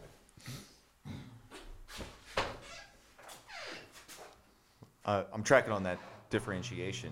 I want to spend a little time with you as a teacher. So mm-hmm. When was your first experience teaching others, and now how have you embraced that role now that you're not an athlete? Um, that's funny because once I retire, I even thought to myself, was I ever even an athlete? I don't think I have ever been a hundred percent an athlete. Um, well, you know what's funny is when you retired, I bought him a, a bottle of booze because I remember when I retired, it was like a fucking changing of my life, and he was like, ah, it was like a really nonchalant because I knew it was hard for me, and I was like, oh shit, this dude just retired, professional deal. So I was like, hey man, here's a fucking bottle of tequila, congratulations, and he's like, uh, I don't know if I was ever an athlete. And I'm like, what do you mean? Yeah. You know? So the mini like the thing is like when I started jiu-jitsu. Like, first jiu-jitsu was not what it is today, right? Like, we did, like, my generation, everything that's happening right now, I feel that I put my freaking soul in it. So people can benefit from it somehow. Like, um, when I was invited to tournaments, I always put my value up there. I knew I would bring revenue. So I always had that that mentality, like, okay, I'm, I'm going to position myself a certain way. That's how I always did, right? But, uh, you know, I started jiu-jitsu just as a fun thing to do. Of course, I won tournaments. I, you know, I did worlds as a as a teenager uh, and stuff like that. And then I moved to Rio to go to law school. So when I moved to Rio, I moved to Rio to go to college. That was my goal. And I always did jiu-jitsu because I liked it. You know, it wasn't like, oh, my God, this is my life. You know, that's what I'm going to do. Because thank God my family, you know, had the, the, the ability to put me to college and things like that. And in Brazil, you go to college. It's not like, for example, I'll be very good at football, so I can go to college through football and maybe do something with that as far as professionally football goes. I'm just saying what my, my understanding is. Well, worse can happen. I have a degree. Now I can have the knowledge within that degree that I am. But in Brazil, there isn't such things like that. Like soccer, all of the sports, they're just clubs around schools. Like you don't have a guy, oh, this guy graduated from so-and-so high school, now he's a beast. No, there isn't such such thing, such thing like, like that. So uh, when I moved, that's when I found out really my broader ho- role as far as like having a school, what he was doing. So when I was a brown belt, he's like, hey, I'm going to do some seminars. Do you want to come with me? That was the first time I had a chance to teach. Mm-hmm. Not just teach, but being tested. Because we did like eight hours of privates a day with like twenty different people. My brother would make me like just lay down and then smash you. Like that was that was pretty brutal. Like literally it was mentally brutal. I was eighteen years old as a brown belt. That was the first time I had a chance to teach. You know, a little broken English. Um, but I did it, we did it, and I observed him a lot, the way he was a showman. I was like, whoa, teaching is like a show, right? You can like, you can like be very skillful, but it's fun. Like they, they know how I fuck with everybody when I'm teaching, right? I'm like, like, are you doing this? Like I always like, I do this, these things where like I play little roles, I tell little stories because I always think it's fun, right? Um, maybe I should just be very technical and not waste that energy. Uh, you know what? Like Engaging. we taught, we taught, uh, I taught hundreds of seminars, Chris as well, and for your own mental mm-hmm. health, you have to make it fun. Yeah, you yeah. have to make it somewhat edgy and this, and you got to like be able yeah, to tell yeah, stories, whatever. Because yeah, if not, if you just go in there and it's fucking like, bleh, then all of a sudden you can't tell which day is different, and more yeah. importantly, you lose your passion. Yeah, yeah. So that's how it started, you know. And then, um, and then I was a brown belt. We did seminars, and I kept traveling. And then we hit Europe, and uh, that was pretty interesting the way my brother did. Like, there's so, like, so many. My seminar, the seminars are always fun stories. We would at that time. Now it's very hard, right? I'm older, and then people are better, of course. Like we would grapple everybody. If you go to a seminar, there's thirty people. We roll thirty people. I remember first time, which also gave me like, whoa, my brother thinks I can do this. That was his first like fuck up with my mind, because we're the first seminar, there's like thirty people in the room, a couple big dudes, right? I was like, man, this guy's strong. Like, you know what I mean? For me, like, the first thing that impressed me about Americans, everyone is fucking strong. Like, those guys are strong. Like, what the fuck? Like, in Brazil, like, you're strong, but like... So I remember the first time he did, we just, okay, guys, uh, go grab some water, go on the wall, and um, me and my brother are going to kneel here, so you come with me, you come here, and then when we tap you, you go to the other side, and then when everybody's that side, just go back and switch. And I'm like, twenty-eight people. Do you expect me to tap twenty-eight people? Like, and I'm like nervous. I'm like... am I going to be able to do this? Like, literally, that's why I'm like thinking to myself the first time. I said, he didn't even warn me. Like, hey, bro, by the way. And my brother's like that. He doesn't give a fuck. He'll like, he'll put you on the spot without telling you. So I'm like, holy shit, man. Of course, the first guy that comes is this big freaking guy. But of course, they just like mold you. I'm like, okay. And I'm like, oh my God, I'm tired. You know, the first time I felt like, oh fuck, there's like twenty-three more people. You know what I mean? And they just, I think they just gets to a point just becoming very spiritual. So you know what? Fuck it. I'm just going to do what I do, try to be precise, not losing positions. And I was like, whoa. And I think that really helped my jiu-jitsu a lot because I was precise. So therefore, I learned how to get into a position and don't lose the position because I have to be efficient. I can't be like, passing on guard, and then you go to it. It can't be that. Like, if you want to tap twenty-eight people in, within an hour, which is about two minutes a person, um, you need to be precise. And I think that really helped me a lot. And then, uh, you know, going back to Brazil and just understanding how law worked, how the real world worked, I was like, it's a lot of fucking lying and pretending. You know what I mean? Like, literally, not saying anything bad about lawyers, but like, I don't think I think I got a guy that raped a girl, and for me to defend him, this is against my my soul, you know? So, um, a couple years after that, a friend of ours in Toledo goes like, hey, you know, um, I have my school. I kind of like, I'm looking for an instructor. No, no, no, no, no. So, okay, I'll go. I'll test it out. You know what I mean? I, I can speak English. I can do this. And then that's how it started, you know? And I remember the first time that I lined them up and I made them run, I'm like, whoa, they're, they're doing everything I say. Jump. They're jumping. High knees are like, whoa. Well, he was in Toledo, Ohio. Power. Yeah. Yeah, you know what I mean? That was pretty interesting, you know? What and a and terrible that, fucking that, place to land. Oh, and that God. and that's how it started, you know? Like, the place can be there, but the people are amazing, you know? They really help me so much. They just love training. They, they embrace it. And then for me, it was very important, too, to go to a place like Ohio because I wasn't exposed to, like, the, the, the, the, the, like, the Latino culture, like, whatever. Like, my English was probably very shitty. I was just, like, looking for girls versus work. So, you know, I just literally just lived, ate, and trained. That's all I did, and, and I was able to speak a lot of English. And that's how I started, you know, and then and then I had to make a decision to go back to school or, or stay with jiu-jitsu, and I was glad that I chose jiu-jitsu. You know, I said, you know what, I just have to be me, with certain, you know, of course, not everybody is ready for my true self. So yeah, I just, I just, I just rather express myself honestly than have to like write a book and figure out ways to defend pedophiles. So that, that was an easy choice for me, and here we are. So where did you go uh, after Toledo? Where'd you go? After Toledo, uh, I moved to San Diego. So that was an interesting story. So and, and in between that, I went to Brazil because I had an infection on my leg. So I came back to Brazil for a year, to you know, and then, and I, that's the year that I end up like winning everything. And I said, I'm sitting in Brazil, like, you know, a world championship in my neck. I'm like, what am I going to do? So, well, I'll go back to America. So that's when I go back, and then I met a lawyer, and then uh, we started to get the, the green card deal, da, da, da, da, and I stayed. And then I moved, some, and then we met Lucas Battles.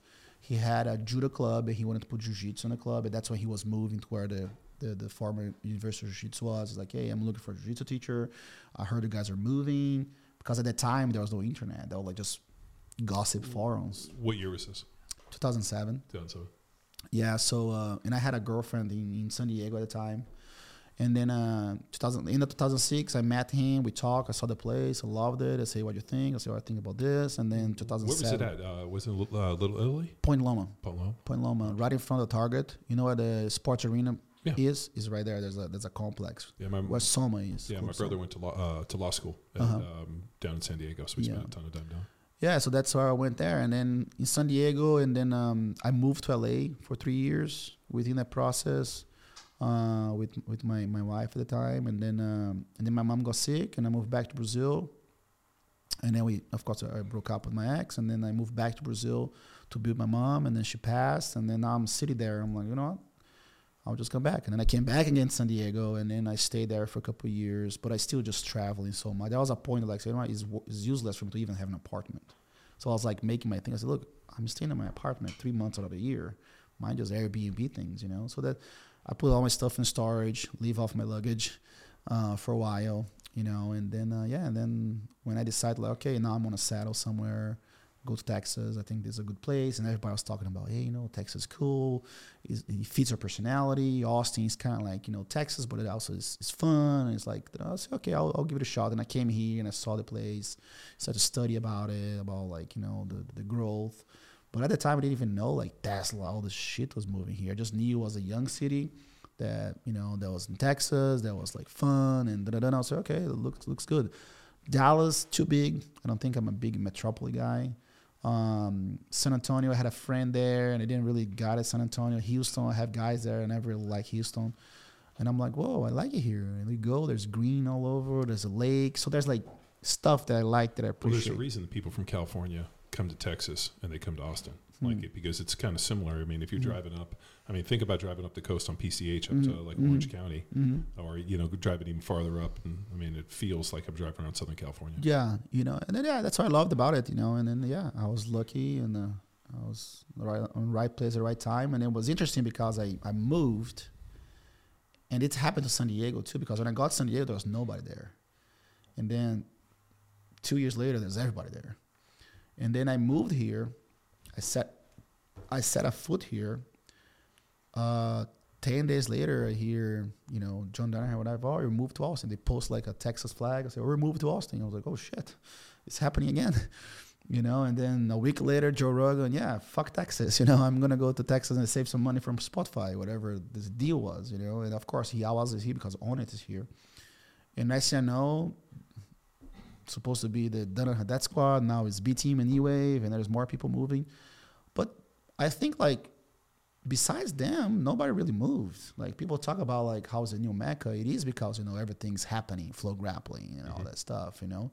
I'm here, Vitor's here, so I think that's the reason, you know. But uh, but now you see, I think Texas is actually becoming big because now you have like Dream Art in Houston, and then Draculino is here, uh, Mateus Gabriel, a couple of really good guys are in Texas now. So I think Texas itself, it's it's, it's growing as a as a as a mecca of jiu-jitsu, not just Austin. Well, the um, a bunch of guys that were at your event on Saturday are all up in the Dallas area. Yeah, I mean, it felt like most of them. Yeah, like uh, Thiago is uh, came from Brazil. So Fort Worth uh, and uh, in Dallas area, Keller is the new Six Blades that's going to be there. Nice. Uh, and how many Six Blades locations are there now? Ooh. Well, we, because we have affiliations, sub-affiliations, I think we're probably close to seventy schools that carry our flag. Mm-hmm. You know what I mean? But official schools, about fifty. Like official Six Blades schools, about fifty, because a lot of those schools, they have like little schools. Mm-hmm. Uh, they're part of the team, but they're not necessarily, you know, the business of Six Blades.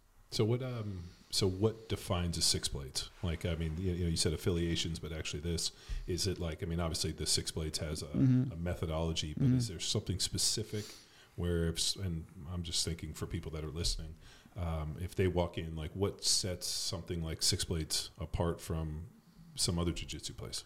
Well, first of all, we have a strong brand, okay, that's already, you know, to the lineage of my my brother and I, so everybody knows our jiu-jitsu has quality. So that's one thing that um, we had is the quality of jiu-jitsu, right? And also Six Blades started with, uh, it's a funny story even, because there was a whole thing about our logo, right? Like, you, you know, it looks like a Yakult, Yakult, uh, the, the the flower, the cherry blossom, whatever. So, you know, that's like the, the the the seed of life. There's always this philosophy behind it, right? I said, okay, this is just the spirit of samurai. We just call it because we're big, big in the Bushido, mm-hmm. you know, the moral aspects. Like, it doesn't matter which, which. For me, it's like it's like like the samurai. It doesn't matter which samurai you are. They're always gonna follow the Bushido. They're never gonna dishonor each other. It doesn't matter who you are, right? So then we always we always liked and always appreciate that aspect of martial arts. So we just call, oh, it's the spirit of samurai. So that's like this old logo. And then we're just talking about, well, maybe we should give meanings to the blades. Mm-hmm. But at the time, we didn't even call the blades. So then we go, okay, you know, let's go family dedication. Da, da, da, da. We, and then we created that as, a, as, a, as an idea first. You know, that was our, our version of the Bushido. And then uh, when the whole social media started, right? And then we created the hashtags. Like, oh, hashtag this, hashtag that. So we had like flow, pressure, finish, which is always style. You flow, pressure, finish, right? So that's always that idea. And then one day it was interesting because I was talking to my brother, so what is this? People like, oh, it's the pinwheel. Like, like that was like names for our, like like the Nikes, the swoosh, mm-hmm. right?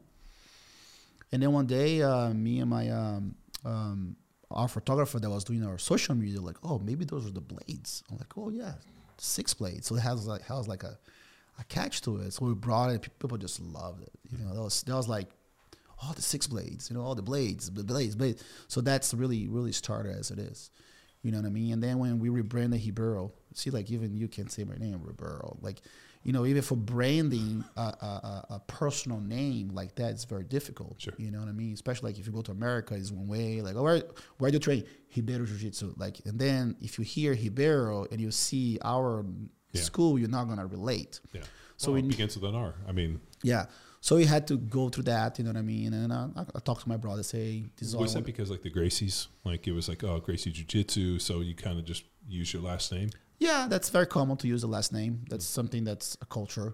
Um, you know, so and also we thought like, okay, I think giving a name, it's better than just, just giving a last name. You know what I mean? So it's easier to carry on and to make it a professional. Mm-hmm. So yeah, and then we branded it. The branding was there. And then like I said, the methodology already there. Everybody knows that our jiu-jitsu is solid, you know, and, and then what we're doing is just, it's just allowing people to use that skill.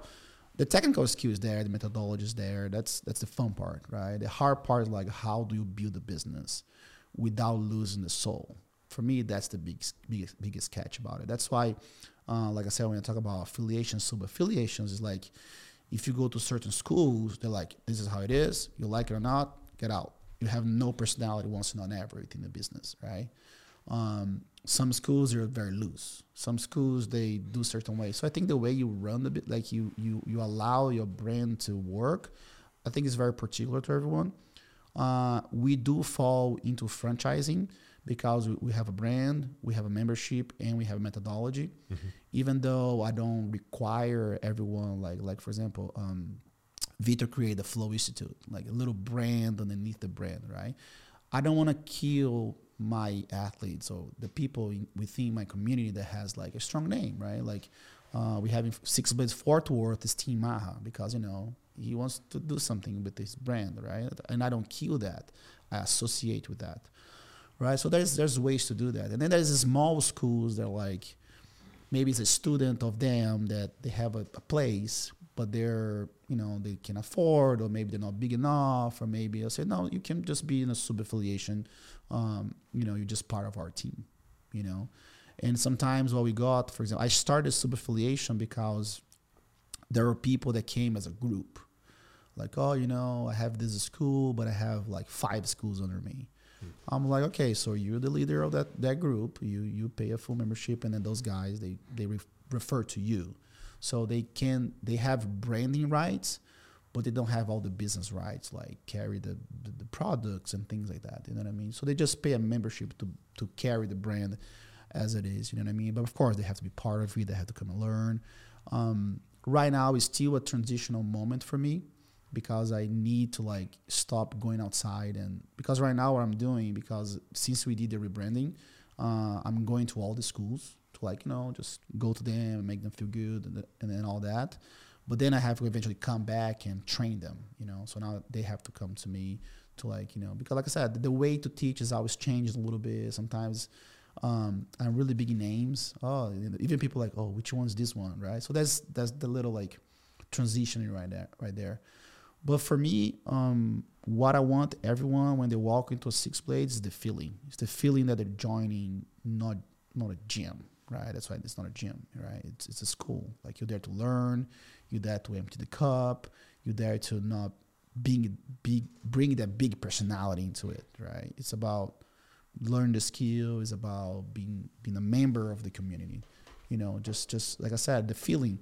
Like for example, when you went to, to a Starbucks, it's the smell, it's the colors, is is is that is that welcoming energy that you receive, and that's and that's the main thing that I want to all Six Blades. I want like, I want to go to all Six Blades and they feel the same thing, that they're welcome, they have a feeling that like, okay, I'm belonging to something versus I'm just here to break a sweat. What What are the six pillars of each blade? You mentioned family, dedication. Let me no, dedication was in the beginning, but we okay. changed it. John, do you know? Yeah, it's um, it's Viagra, it's tequila, Cosa Amigas. Um, yeah, yeah, co- yeah. Uh, it's uh, Red Bull. fifty-one Uh, yeah. Ah. The Prisoner. Yeah. All right, family. Respect, honor, loyalty, attitude, and discipline. Did you get it? That's why I write in cursive. Family, respect, honor, loyalty, discipline, and I missed attitude. One. Attitude. Yeah. That's a good one. You know, they're just pillars, you know, just things like, hey, you know, you're a family, we say family first, right? You know, the, the, the idea of the family that we gotta respect one another, honor your word, have a loyalty to our principles, have the great attitude to be positive, and have the discipline to do all this again. Discipline says it all, you know what I mean? Everybody, everybody tells me like, oh, see, man, for me, discipline is the number one thing in the world, because you have to have discipline for everything. Yeah. You know what I mean? To be respectful, you have to have the discipline to be respectful. You know what I mean? It's meaning that, that, that it's that idea that like whatever it takes, I gotta do what's right, you know. And I think a lot of people are lacking on that. But that's why family first and discipline is the, is the base of it. Yeah, no, um, I remember the first time I walked in, there was like little kids and moms and people, and it's a, it's always a good family environment, and I appreciate mm-hmm. that. Like mom and dad's train, the kids train. Mm-hmm. You know, Jamie and I go, and uh, you know, Cassie I take over to mm-hmm. uh, train with Victor and Arash, and um, so it's uh, it's good that, or what I what I like is that the teaching style and the jiu-jitsu between two different locations is the same. You know, I mean, obviously, it's a bit of a hike to get to his place for us, but I mean, Victor and them's a little bit closer. But um, for me, uh, it's it's a it's good environment. Like, um, and we we know this because not only have we been to a bunch of gyms, we've taught at hundreds of gyms, we've owned gyms. Mm-hmm. There's certain things that I when I walk into, I look for in a gym. Mm-hmm. One, is it clean? How does it smell? What are mm-hmm. the bathrooms like? Mm-hmm. More importantly, if people are willing to bring their kids there and hang mm-hmm. out, then mm-hmm. it's usually a good environment and it's not toxic. So, I mean, there's just a, a few things that I've always looked at. Yeah. And we know walking into the gym, is it light? Is it, you know, I mean, like, what's yeah. the appearance? Like, how mm-hmm, do you feel mm-hmm. when you go in there? Yeah, and also I get people that are like, oh, this is too clean for me. I'm like, okay. Uh, you right will you. fucking never hear me say that. And I know because uh, when I used to go roll with uh, Eric Apple and, and Joker and those cats, uh, I fucking got ringworm every oh, time I no. went in there. Their fucking mats were dirty. Oh, all of a sudden you're like, oh shit. oh, shit. And like I told him, I have to, the second time I got ringworm, I'm like, dude, I can't come back to this place. Yeah, and it's just fucking it's disgusting, you know? Well, you know, like I said, and, and the thing what is beautiful about the community is that like all my students, they're my salespeople. I don't need a salesperson. My students are. Mm-hmm. They'll be like, hey, man, how you feeling, man? You got to come back. Man, you liked it. Like they're embrace that. I don't tell them to do that. You know what I mean? But I tell people is this. Do you think jiu-jitsu changed your life? Well, change someone's life with it too. You know what I mean? And I think that's the, the best way to really bring organically people that it's going to stick with you for a long time. Because there will be days that you're like, man, I hate this. You know, like John says, you know what I mean? And then he's a guy that like, he can probably overpower everyone and he still hates it, but it's more of a mental hate than a physical hate.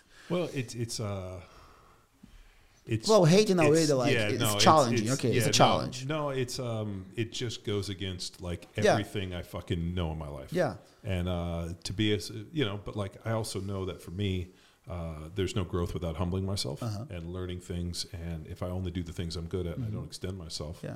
And then the the biggest issue is um, I basically made a uh, a deal with Jamie. Mm-hmm. I was like, we're gonna do it. You know, like I came in, paid up front for a year, mm-hmm. and said, hey, we're in this for a year. Uh, at minimum, and mm-hmm. I'm going to come because I need you to come mm-hmm. because I, I mean, I mean, you have a daughter too. I mean, they're, mm-hmm. they're almost the same age, but I always think that like, um, the first time I actually le- like, this is so stupid, but I think I was ten years old the first time I got in a fight with somebody I didn't know, mm-hmm. like legitimate, like kind of street fight. Mm-hmm. Um, but we had been in martial arts since I was six. So I had fought countless times in the dojo. Mm-hmm. And so I remember when this older kid like pushed me, I kind of like, just like, tightened the, the straps on my backpack and fucking just laced him. And uh, he started crying. Oh, wow. And I was like really kind of taken back because, I mean, we had fought so much. Like I didn't mm-hmm. realize the emotional deal. And I just remember thinking like, thank God I'd been in so many fights in the dojo mm-hmm. and we had done so much sparring mm-hmm. that, you know, ten years old when I wanted to go fight, like this was probably the first fight this kid had ever been in. Yeah, yeah. And so I thought for my daughters and even for my son, like I don't want the first time it's something like fucking dicey happens to them mm-hmm. uh, to be on the street. I yeah, want yeah. them to like be used, especially for girls. Like I want them to be used to somebody like yeah. tugging and pushing and grabbing tugging and pushing, bagging. Yeah. Yeah, and, yeah. and then all of a sudden they go out and some guy puts their hands on them. Yeah. They're not going to be scared. They're not going to be nervous and they're going to mm-hmm. know what to do. Yeah. So I think as a parent, and I, that's why I appreciate the family first.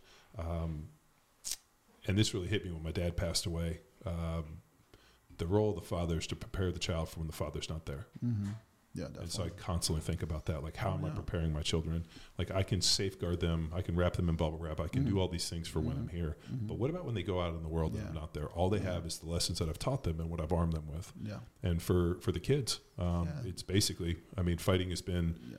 fundamental in my life. And the amount of people, especially in this fucking crazy time where shit happens, I don't want them to be nervous. Definitely. Yeah. And I want them to be well. And, um, you know, and when I went up and met you and saw the deal, uh, because I've told you, I'm, I, you know, I've been to jiu-jitsu and I thought it was really lazy mm-hmm. and I didn't necessarily like it. Mm-hmm. And then when I saw the A D C C thing after I met you, uh, the athleticism mm-hmm. and the movement was just like, holy shit, this is yeah. way different than I've yeah, seen. Yeah. And that kind of sucked me in.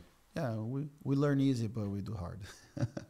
You know, the same thing about my daughter, you know, because, you know, she's always like maybe felt pressure. I said, look, I don't care if you're going to be a jiu-jitsu girl or not, but you need to l- make sure if someone ever put their hands on you, you know what to do. Yeah. That's all I ask you for. I don't care if you're ever going to throw an armor lock in your life. But as long as you can take a human being out of the top of you and you can run for your life or fucking choke them or stab them, that's all I care. You know what I mean? And, and she loves today. She calls me, hey, you know, jiu-jitsu. Sometimes I forget even. You know what I mean? Oh, shit. Gotta bring her to jiu-jitsu. You know, it's beautiful. And, and I really appreciate that, uh, you know, you and Jamie are there. Well, so um, uh, I didn't talk about it on the podcast, but um, Jamie got attacked by, well, you, you know, mm-hmm, um, got attacked by her neighbor's dog. And the big dog, I mean, she, you know, mm-hmm, dog outweighed her by forty pounds. Mm-hmm. And when the dog knocked her down, and uh, I, I fucking hugged Alex for this. I'm like, you probably saved that girl's life. Mm-hmm, mm-hmm. Because what did she do? That week we had worked on Spider Guard. Yeah. So she, like, she was on her back. She kept her chin down, uh-huh, and put her legs up. And she, like, literally was kicking and fighting that, uh-huh, dog. Yeah. And basically fought for her life. Yeah. Uh, that dog would have fucking. That was her. The first fight they were talking about. Yeah, and that was and, a dog. And um, you know, she's got the scars for it, but it, mm-hmm, she saved her life. Yeah. And um, I remember when you guys reached out, I, when I saw Alex, I was like, man, you probably saved that little girl's life, because mm-hmm, if she hadn't have done this, she wouldn't have known what to do. Yeah, definitely. And even when I when I uh, went to go, you know, pick her up out of that deal, uh, when we were in the car, um, she's like, Dad, I did jiu-jitsu on the dog.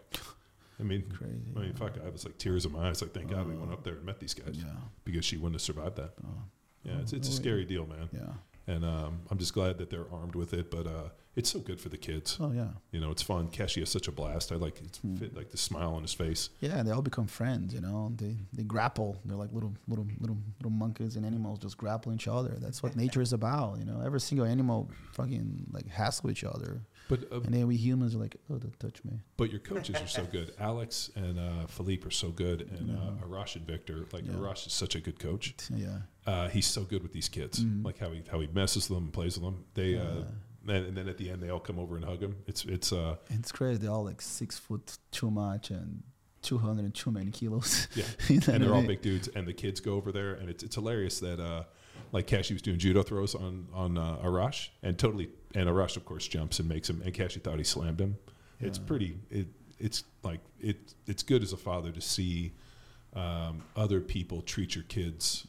Like, yeah. like they're their kids. Yeah, that, that's know? what it is. You know, it's, it's bringing that the family. And also we say that like uh, if you have one kid, you have two, three students, because the parents are sometimes students too. You know, um, and one thing that I always tell about like kids, you know what I mean, like it's controlling the parenthood expectations of themselves. You know what I mean? Like some dads just they they're too much. You know, you have to always like, hey, he's here to have fun. Yeah. Let him, let him deal with his own demons. You know what I mean? Don't don't be a dad right now. Let him be himself. You know. But the journey is beautiful. Um, it's just the first year, and I can't wait until ten years from now when those little kids, when Jamie's like a you know a grown woman, my daughter's a grown woman, and they can, I can see the way they walk on earth, knowing they have a little you know ski on their pocket.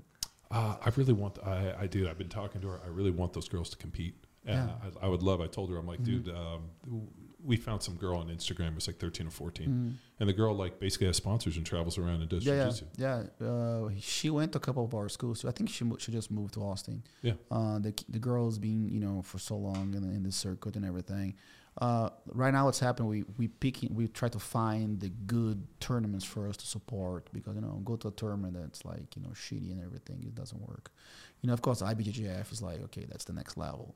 You know, there's a lot of local tournaments. They're they're very well organized. Uh, people, you know, they treat us really good. I think those are the one that we're still figuring out which organizations are we going to f- support. Mm-hmm.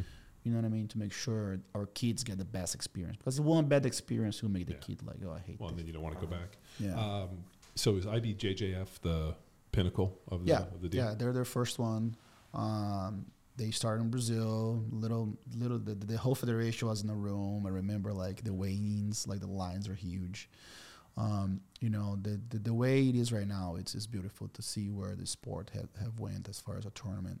You know, the federation itself is not really a federation, to tell the truth. It's just a company that runs tournaments. Mm-hmm. Um, you know, there's no voting for stuff like that. You know, but. Uh, But yeah, I think the sport is where it is today, you know, because of the efforts they put on. You know, it's an organization that, again, you know, if you look at all wrestling, grappling, Greco-Roman, they all have flaws, right? They all have something that you wish should be different, you know.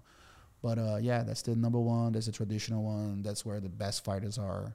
You know, for jiu-jitsu gi, it's it's it's the next level. Like, if if you want to be a champion, something like if you were like an I B J J F world champion, you are what you are for sure. What are they going to do about uh, people running out on drug tests?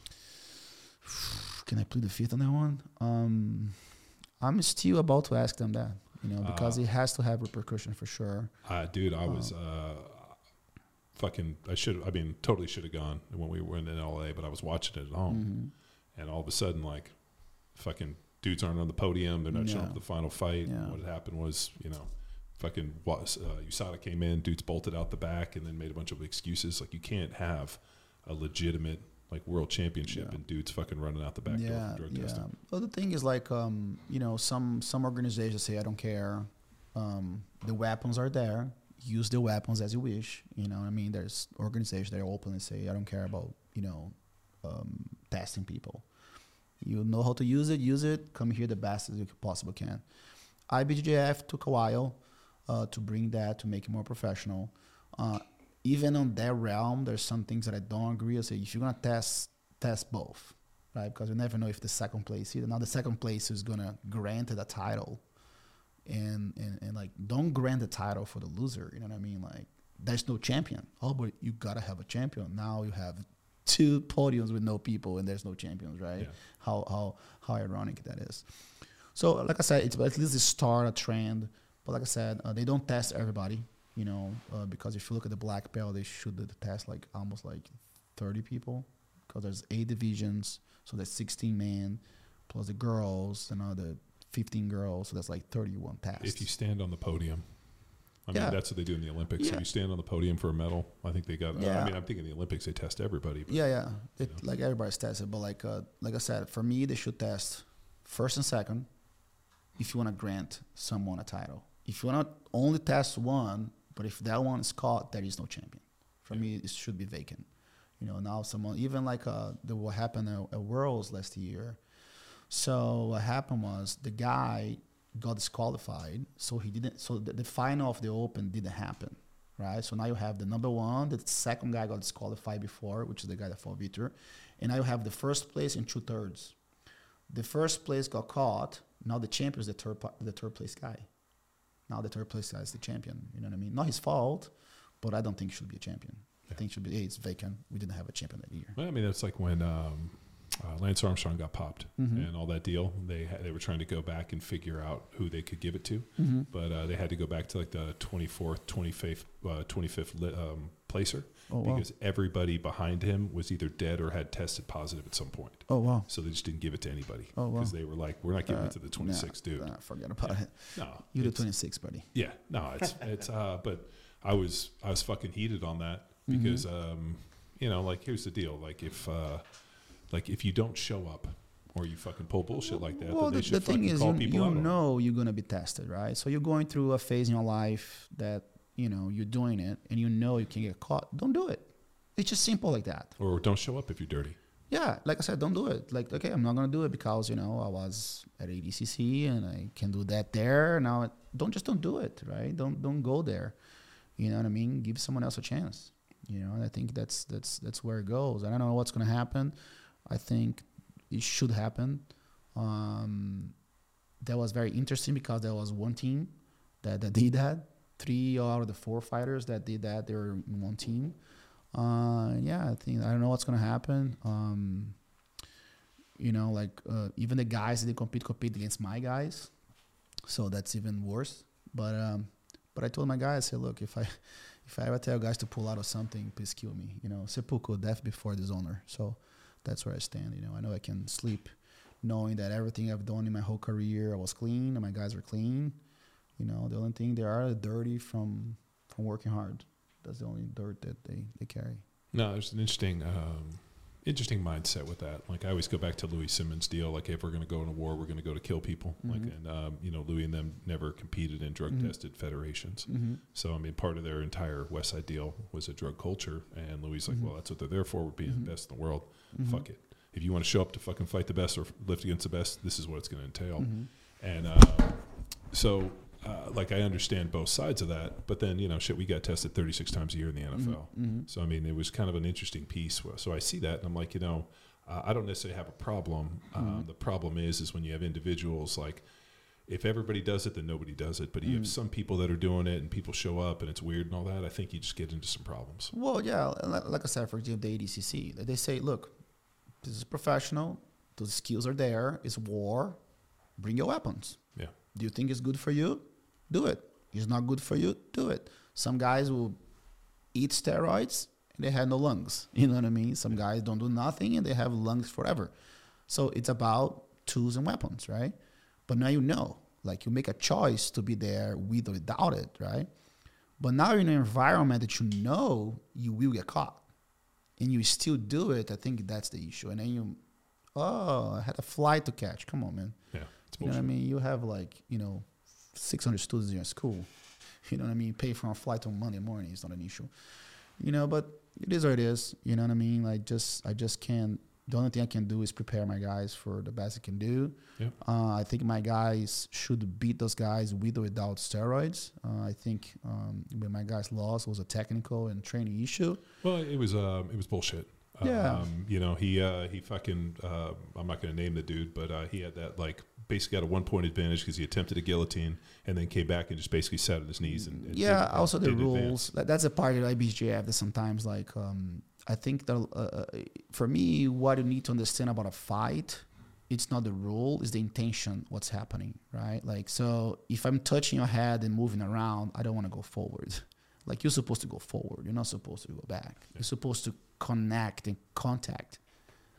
This is not it. You know, it has to be this. You know, you have to go and commit, you know? So I think what happens with jiu-jitsu rules in that, or B J J rules, right? That's me being critical now.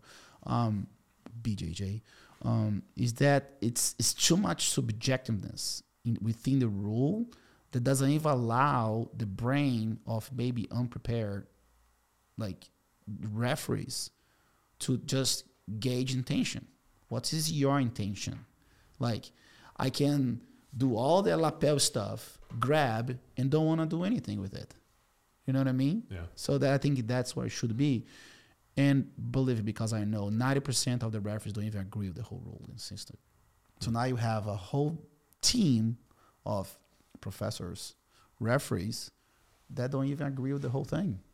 Oh, I wish this could change. I wish this could change. I'm like, man, at the same time I hate you guys sometimes, I appreciate you guys because it's a hard job. Yeah. You're literally refereeing for four days regardless who you are, because you can be refereeing a blue belt match of, you know, and then all the way to a, like a world finals, you know what I mean? Like, your brain, it just doesn't compute, you know? It's too much margin for errors, you know? So, like I said, even like, like there's some rules of interpretation that's, for me, so much bullshit. Like, for example, um, I hope you guys are following what I'm saying. So, like, you passing my guard means you want to go to my side, right? So there's a, there's a, a rule that says, if you pass my guard and I turn force and take you down, is no point, even though I took you down. So see the interpretation. First, I have to an- analyze if I initiated the turn or you made me turn. For me, it makes no difference because it's still counterattack, right? But for me, what's real is I grabbed your leg and I took you down, right?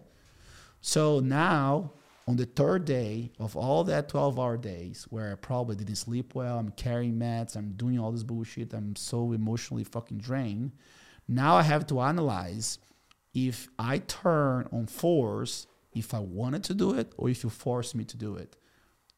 But it's just Saint Thomas. I'm seeing you're in the bottom, you're in the top, now in the bottom. It should be score a point. So even a little basic thing like that, like, has to have interpretation. Like, in the same thing. So... Is that why six? Not simplify the rules? Like, uh-huh. I mean, why not simplify the rules? I mean, it sounds complicated. Well, yeah, because like I said, it's too much gap for interpretation. I have to interpretate what your intention was to maybe then make a decision if this was point or not, right? But like, it's not even intention, it's what really happened, right? So I prefer to understand intention. Like, I don't give a fuck. John wants to go on his knees, grab your leg, and took you down. For me, that's the easy intention to, okay, he's trying to fucking do that. But now I have to go back. Well, but did he turn on his knee before, or he was forced to turn on his knees? You know what I mean? Mm-hmm. It's too much. I say, okay, this is happening. And fuck, this guy's going to be down. And it's one-on-one. This is just one person versus a community, like a team where yeah. N B A, yeah. football, you have... other people watching, you can talk about it. It's yeah. uh, it's super frustrating to watch. because um, like in Victor's match, um, like a dude attempts something, he gets not even a point, gets an advantage, and then the guy knows that all I have to do is basically give the intention of kind of moving forward and fighting, but not allowing or not putting myself in a position which, uh, you know, and I don't know what the mindset is, but it seems like for me, I was just kind of hoping Victor would have just stood up and fucking smashed his forehead mm-hmm. through that guy mm-hmm. and tried to mm-hmm. like engage him. Yeah. Um, so I, I don't know if, uh, like in, in terms of the coaching deal, I was like, well, shit, if that guy's not doing that, like you got to push the fucking envelope, don't you? Yeah.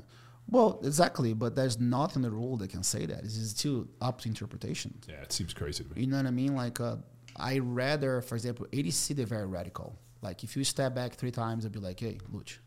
Yeah.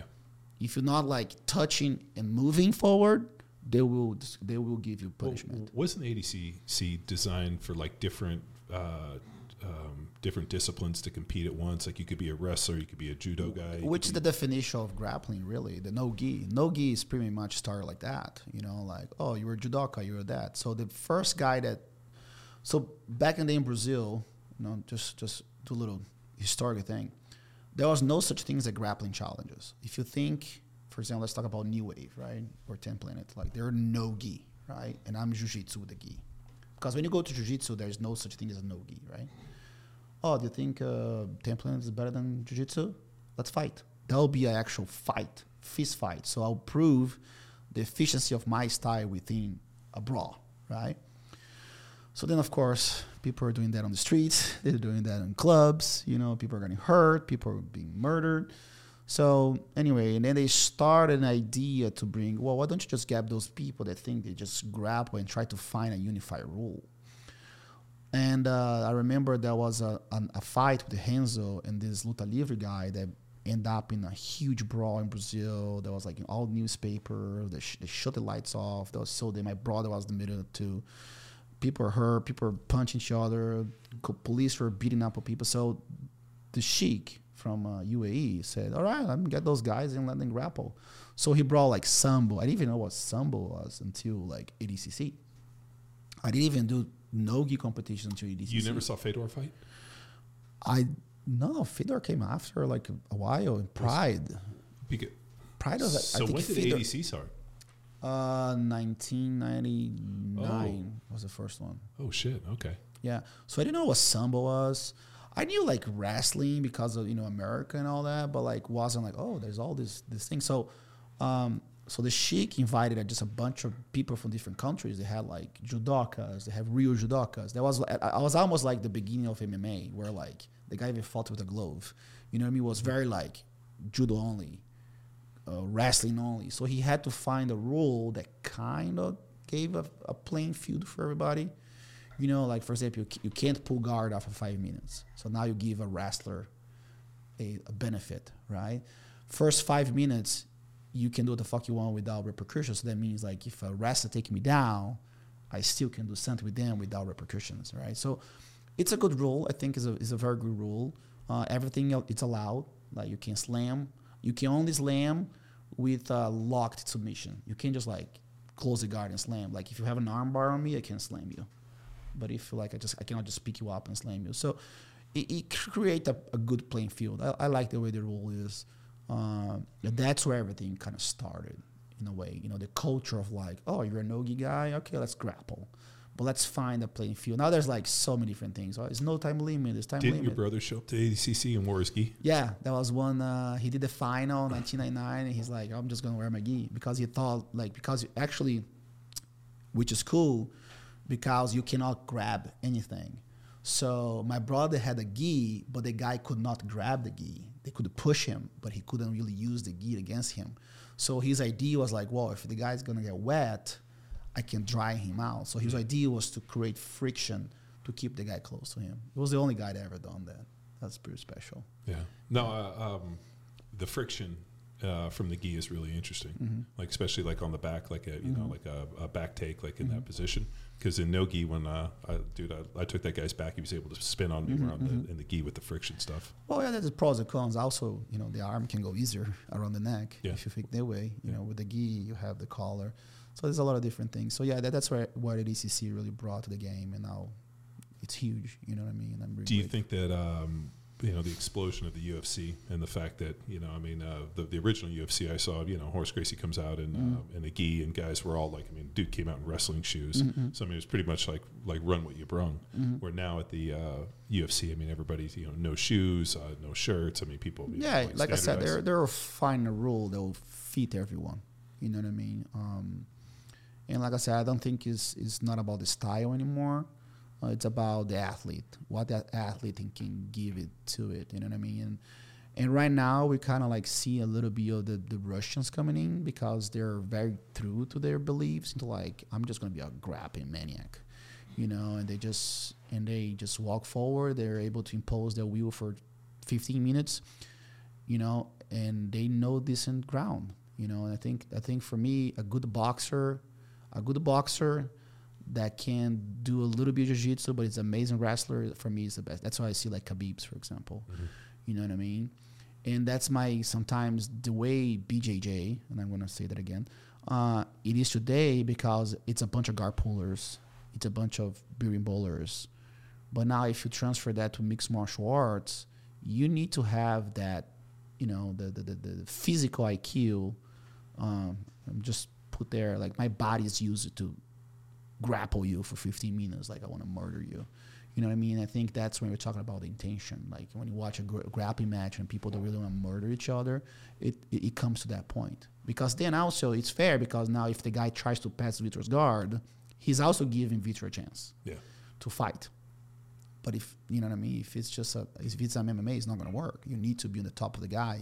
You need to grind it. You need to like uh, and you look at Khabib. He does the same thing for twenty fucking five minutes. It's unbelievable. Yeah. Because his body is conditioned for that, because that's how he grapples, because that's how he thinks about fighting, that's how he thinks about grappling. Now you go into a grappling mentality where I grab your hand and I pull guard and I get all this and I'm not really taking you down and being like a little more proud about it.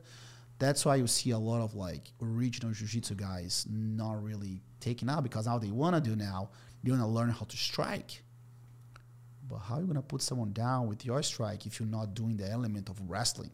You know what I mean? So I think that's where a lot of, like, Brazilian Jiu-Jitsu fighters are really missing, like, you well, know. Well, the last thing you want to do is pull guard in an M M A fight. You know, fucking knock the fuck out. Well, yeah, like, there's people that do it, but you can do it as, like, okay, I'm there and I pull and go for something and I stand up. But you still have to have the skill to, like, okay, I'm going to put my face on your face and grab your body and grab your leg and I put you down. I can do this for twenty-five minutes nonstop. Did uh, did you ever fight M M A? I fought twice. And that's why I know, because I literally neglect a lot of the wrestling, a lot of the jiu-jitsu part, because I, I thought that I needed to learn how to strike a lot. So I'm a grappler that striked. Now what happened was when I did grappling my fight, I got tired. You know what I mean? Even though I was very well, well that's a couple of things that happened with my camp, you know. I, I got sick and a lot of stuff that happened, but I don't have to bring that up now. But I should be a Graptosaurus in that in that fight, you know what I mean? I should be able to grab all those Japanese dudes for fifteen minutes and nonstop and put the pressure, you know what I mean? I felt that I had no pressure as a grappler. My strike was okay, not get knocked out, but I don't think my strike was, you know, a black belt strike that I could, okay, now I can rely on it. You know, because in the anime, if you close your fucking hands and just walk in front of someone, throw one and two, you are right there. Yeah. Of course, there's the, the lottery to be caught. Well, Let's it was like, uh, uh, I mean, that's what Strick, uh, Sean Strickland did. Yeah. And uh, fucking, was it um, the uh, Brazilian kickboxer Peña? Uh-huh. No, Peña. Uh, Pe- uh, the guy that just fought, where he fucking murdered uh, Strickland. Same guy that be- just beat... Um, was it a couple U F Cs ago? The I Brazilian uh, kickboxer I, I know you're talking who, about. Uh, who uh-huh. beat Israel? Yeah, I know who you're talking about. Um, I know who you're talking about, but I don't remember the guy's name. Look at Khabib, right? He has a very fundamental striking. He yeah. knows how to throw one, two. But look at him. Like, he He's literally smothers people. Yeah. Like, he walks forward with no fear. He's moving. He's throwing shit. Not the most technical. But you cannot stop him from smothering you. But yeah. he can do that for fifteen fucking minutes. Yeah. And, like, and you can't take him down. Yeah. I mean, his fucking... I yeah. Mean, it, it's unreal. Yeah. You know what I mean? And then and then when I went to Japan, now I'm like, oh, shit, I got to learn how to strike. I don't know how to do that. But, but how am I going to train to fight? I should be actually a, a striking student and going through the process of learning to then, okay, now I can do that. So that was my, you know, I think was my training mistake. You know, I still got to win uh, two knockouts. Knockout. uh, more of like a... you know, a, a brawl out than a, than a knockout. I wasn't clean at all. That was a cool little right hook. The guy knocked that Sam down. But, uh, but yeah, and I think that's the difference, you know. Like I said, the jiu-jitsu guys are become kind of weak on their on their ability to be violent, like grappling, like uh, relentless in the pursuit of that aggressive hugginess, mm-hmm. you know. And I was like, oh, I want, but I don't want. I go, but I don't go. Is that why the wrestlers are doing so well in yeah, the U F C? That's exactly why, because, because they're they they're, they're true. They're true to their to their yeah. root. You know what I mean? Like, I know I need to strike, but if I just walk forward to you and I can fucking put your head in, in that cage, you're not gonna hit me. Yeah. And they can do that physically, aggressively for fifteen minutes. You know what I mean? Like, look at Khabib. He just literally just goes like this and he walks for, towards you. And he throws one, two, and boom. He doesn't, it doesn't see him, like, loose. No, he doesn't do that. He just walks straight into it. And that's... I don't know how... Well, Khabib retired. I, I don't really know, because he retired pretty young, Yeah, too. yeah, no. He, he had twenty-nine fights, and then his dad passed away, and he promised his mom he wouldn't fight. Yeah, and, yeah. you know, like I said, I just don't know how, how sustainable that is either. You know what I mean? Like, how yeah. much those guys can... do that style of fighting for that long. That's why sometimes the strikers have a, a little longer life, like Anderson. Anderson just, you know, got out strike one day and then yeah. he just lost that arm. Well, fuck, after he broke his leg, yeah, which is, is absolutely crazy yeah. that uh, a Muay Thai guy would shatter his shin like yeah, that. Like, yeah, even yeah. even uh, even at his face, uh, Chuck Liddell. You know yeah. what I mean? Like, once they got, but they they still fought for like a long time, you know. And and like I said, for a grappler to to go into that element and rely on grappling for that long, and I think that's hard too. But if you're a good striker, that it's hard to take down, you can kind of like be more aerobic in a way. Mm-hmm. Like I usually say that, like, you know, the the, the grappling is more like squeeze and uh, is anaerobic, which is, I think, in my in my belief, I don't know, maybe you can fix it. I mean, like, physiologically, is way more straining than moving around and dancing and poof, and be able to yeah, no, pick I mean, your shots. Yeah, I mean, there's definitely. Um, Uh, it's amazing how fast your conditioning fucking goes away when somebody's on top and you have to carry your, their weight. Yeah. I remember uh, um, Big Pedro. Mm-hmm. So you guys, there's a dude that trains with us who's being five ten, three thirty, and we were doing half guard. And he uh, was on top of me, rib cage to rib cage, and he basically came up on his toes, oh. put all of his weight on me.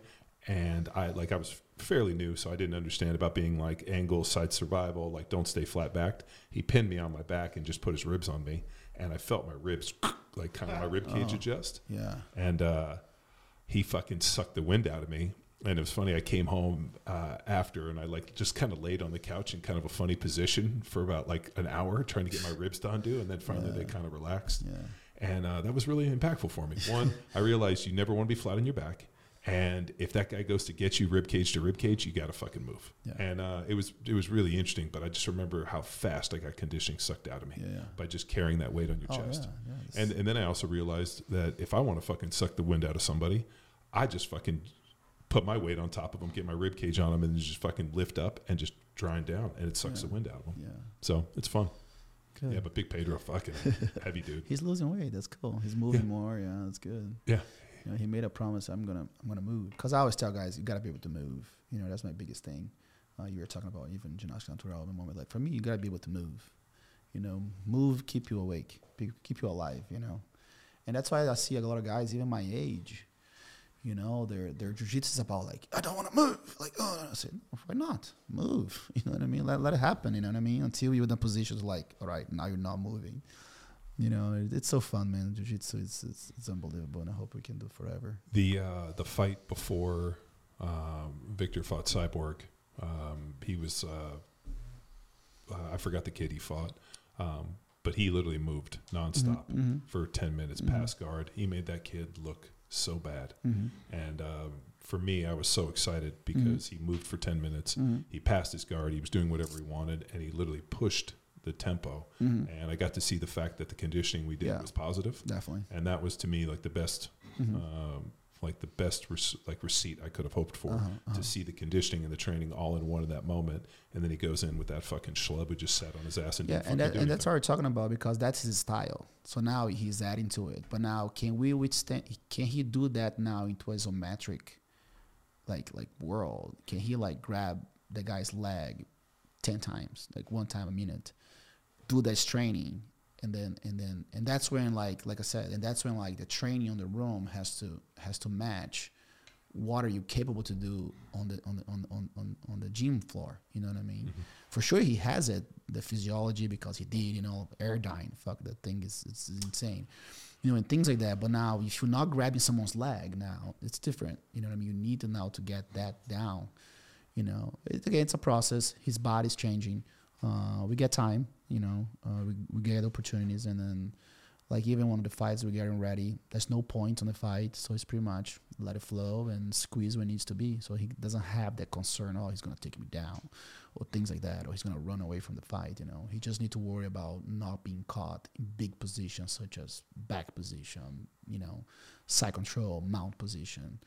Being swept, you know, it doesn't matter. If he's on the bottom, if he's back on the ground, he's fine. If he's on the top, he's fine. You know, um, but if you go to I B J J F, where every single, you know, sneeze counts, yeah, and that's a bit a little more difficult. That he needs to be ready for that. Yeah, cool. So what's next for uh, Xande Ribeiro? Um, well, I'm going to Australia now. This year is still going to be kind of like a little traveling year. Uh, a lot of fun stuff to do. Well, mostly fun. You know, um, I love teaching. I love traveling. So I'm going to Australia. Uh, February is Australia. Uh, March we have uh, have a few seminars, a few weekends, but mainly we have the Pan Ams uh, in Orlando, and then from there I'm going to Brazil to support the schools in Brazil, see my family there, uh, and then come back. And I have a camp in Costa Rica, which may be canceled in case Vitor gets his fight. And then after that, it's Camp for Worlds and get people ready for World Championships, and then another cruise, go on a cruise ship, teach jiu-jitsu, and then I have a camp in Montana. Uh, for me now, John, it's about just just, just bringing the, the gospel of jiu-jitsu to every every single person I can, you know, expose them to what Six Blades is about. Uh, like I said, I don't want to steal people from anybody. I just want them to, like, oh, you know, there's there's all those other things I can be looking for, you know. I'm I'm very grateful to have built an image outside of my brand that people respect me. They want me in their school. Um, you know, every time I go teach, I teach. I love teaching. I teach what I know. Uh, I don't really hold anything back. So that's that's what's next for me, is just build um, Six Blades in a way that, you know, anyone can benefit from it. And uh, if you're a business owner, you're a school owner, you want to be part of our organization, that our organization can can add, you know, value to everyone, so we can get more more of you guys coming and train. Awesome. Well, if people want to get a hold of you, or if they're looking to come to Six Blades, uh, six blades dot com. Um, six blades austin dot com. Just go to my in my uh, my Instagram, Xande Ribeiro J J, Six Blades Austin. You have, like, tons of uh, of channels now, right? Back in the day, we had the yellow pages. Yeah, that's wow. how I started. The only way you could find us is the yellow pages. Now you have Instagram, Facebook. So I always think, man, if uh, people are looking for me and they can't find me, they're not fucking looking, because they're yeah. easy to find. Oh yeah, nowadays it's just, oh, I wanted to talk to you. I say, bro, come on. If you just If you, if you Google my wrong name, you can find it. Like, there's literally, that's why phones are so interesting today, because literally you open your phone, you have like ten different channels of communication. You know, I have Six Blades Jiu-Jitsu on, on Instagram. I have Six Blades Austin. I have my personal, I have my personal um, um, Instagram. You know, and I have like the Facebook to each one of them, plus the websites. Like, you you you'll find me. So, yeah, just Six Blades Jiu-Jitsu. That's the easiest way to find us. You know, we're here in Austin. Uh, Northwest Austin. Also, we have Lake Travis, um, you know, and then if you want to find more Six Blade Jiu-Jitsu around the world, just just let me know. Awesome. Well, thanks for tuning in. Another episode of Power Athlete Radio. Bye. Bye.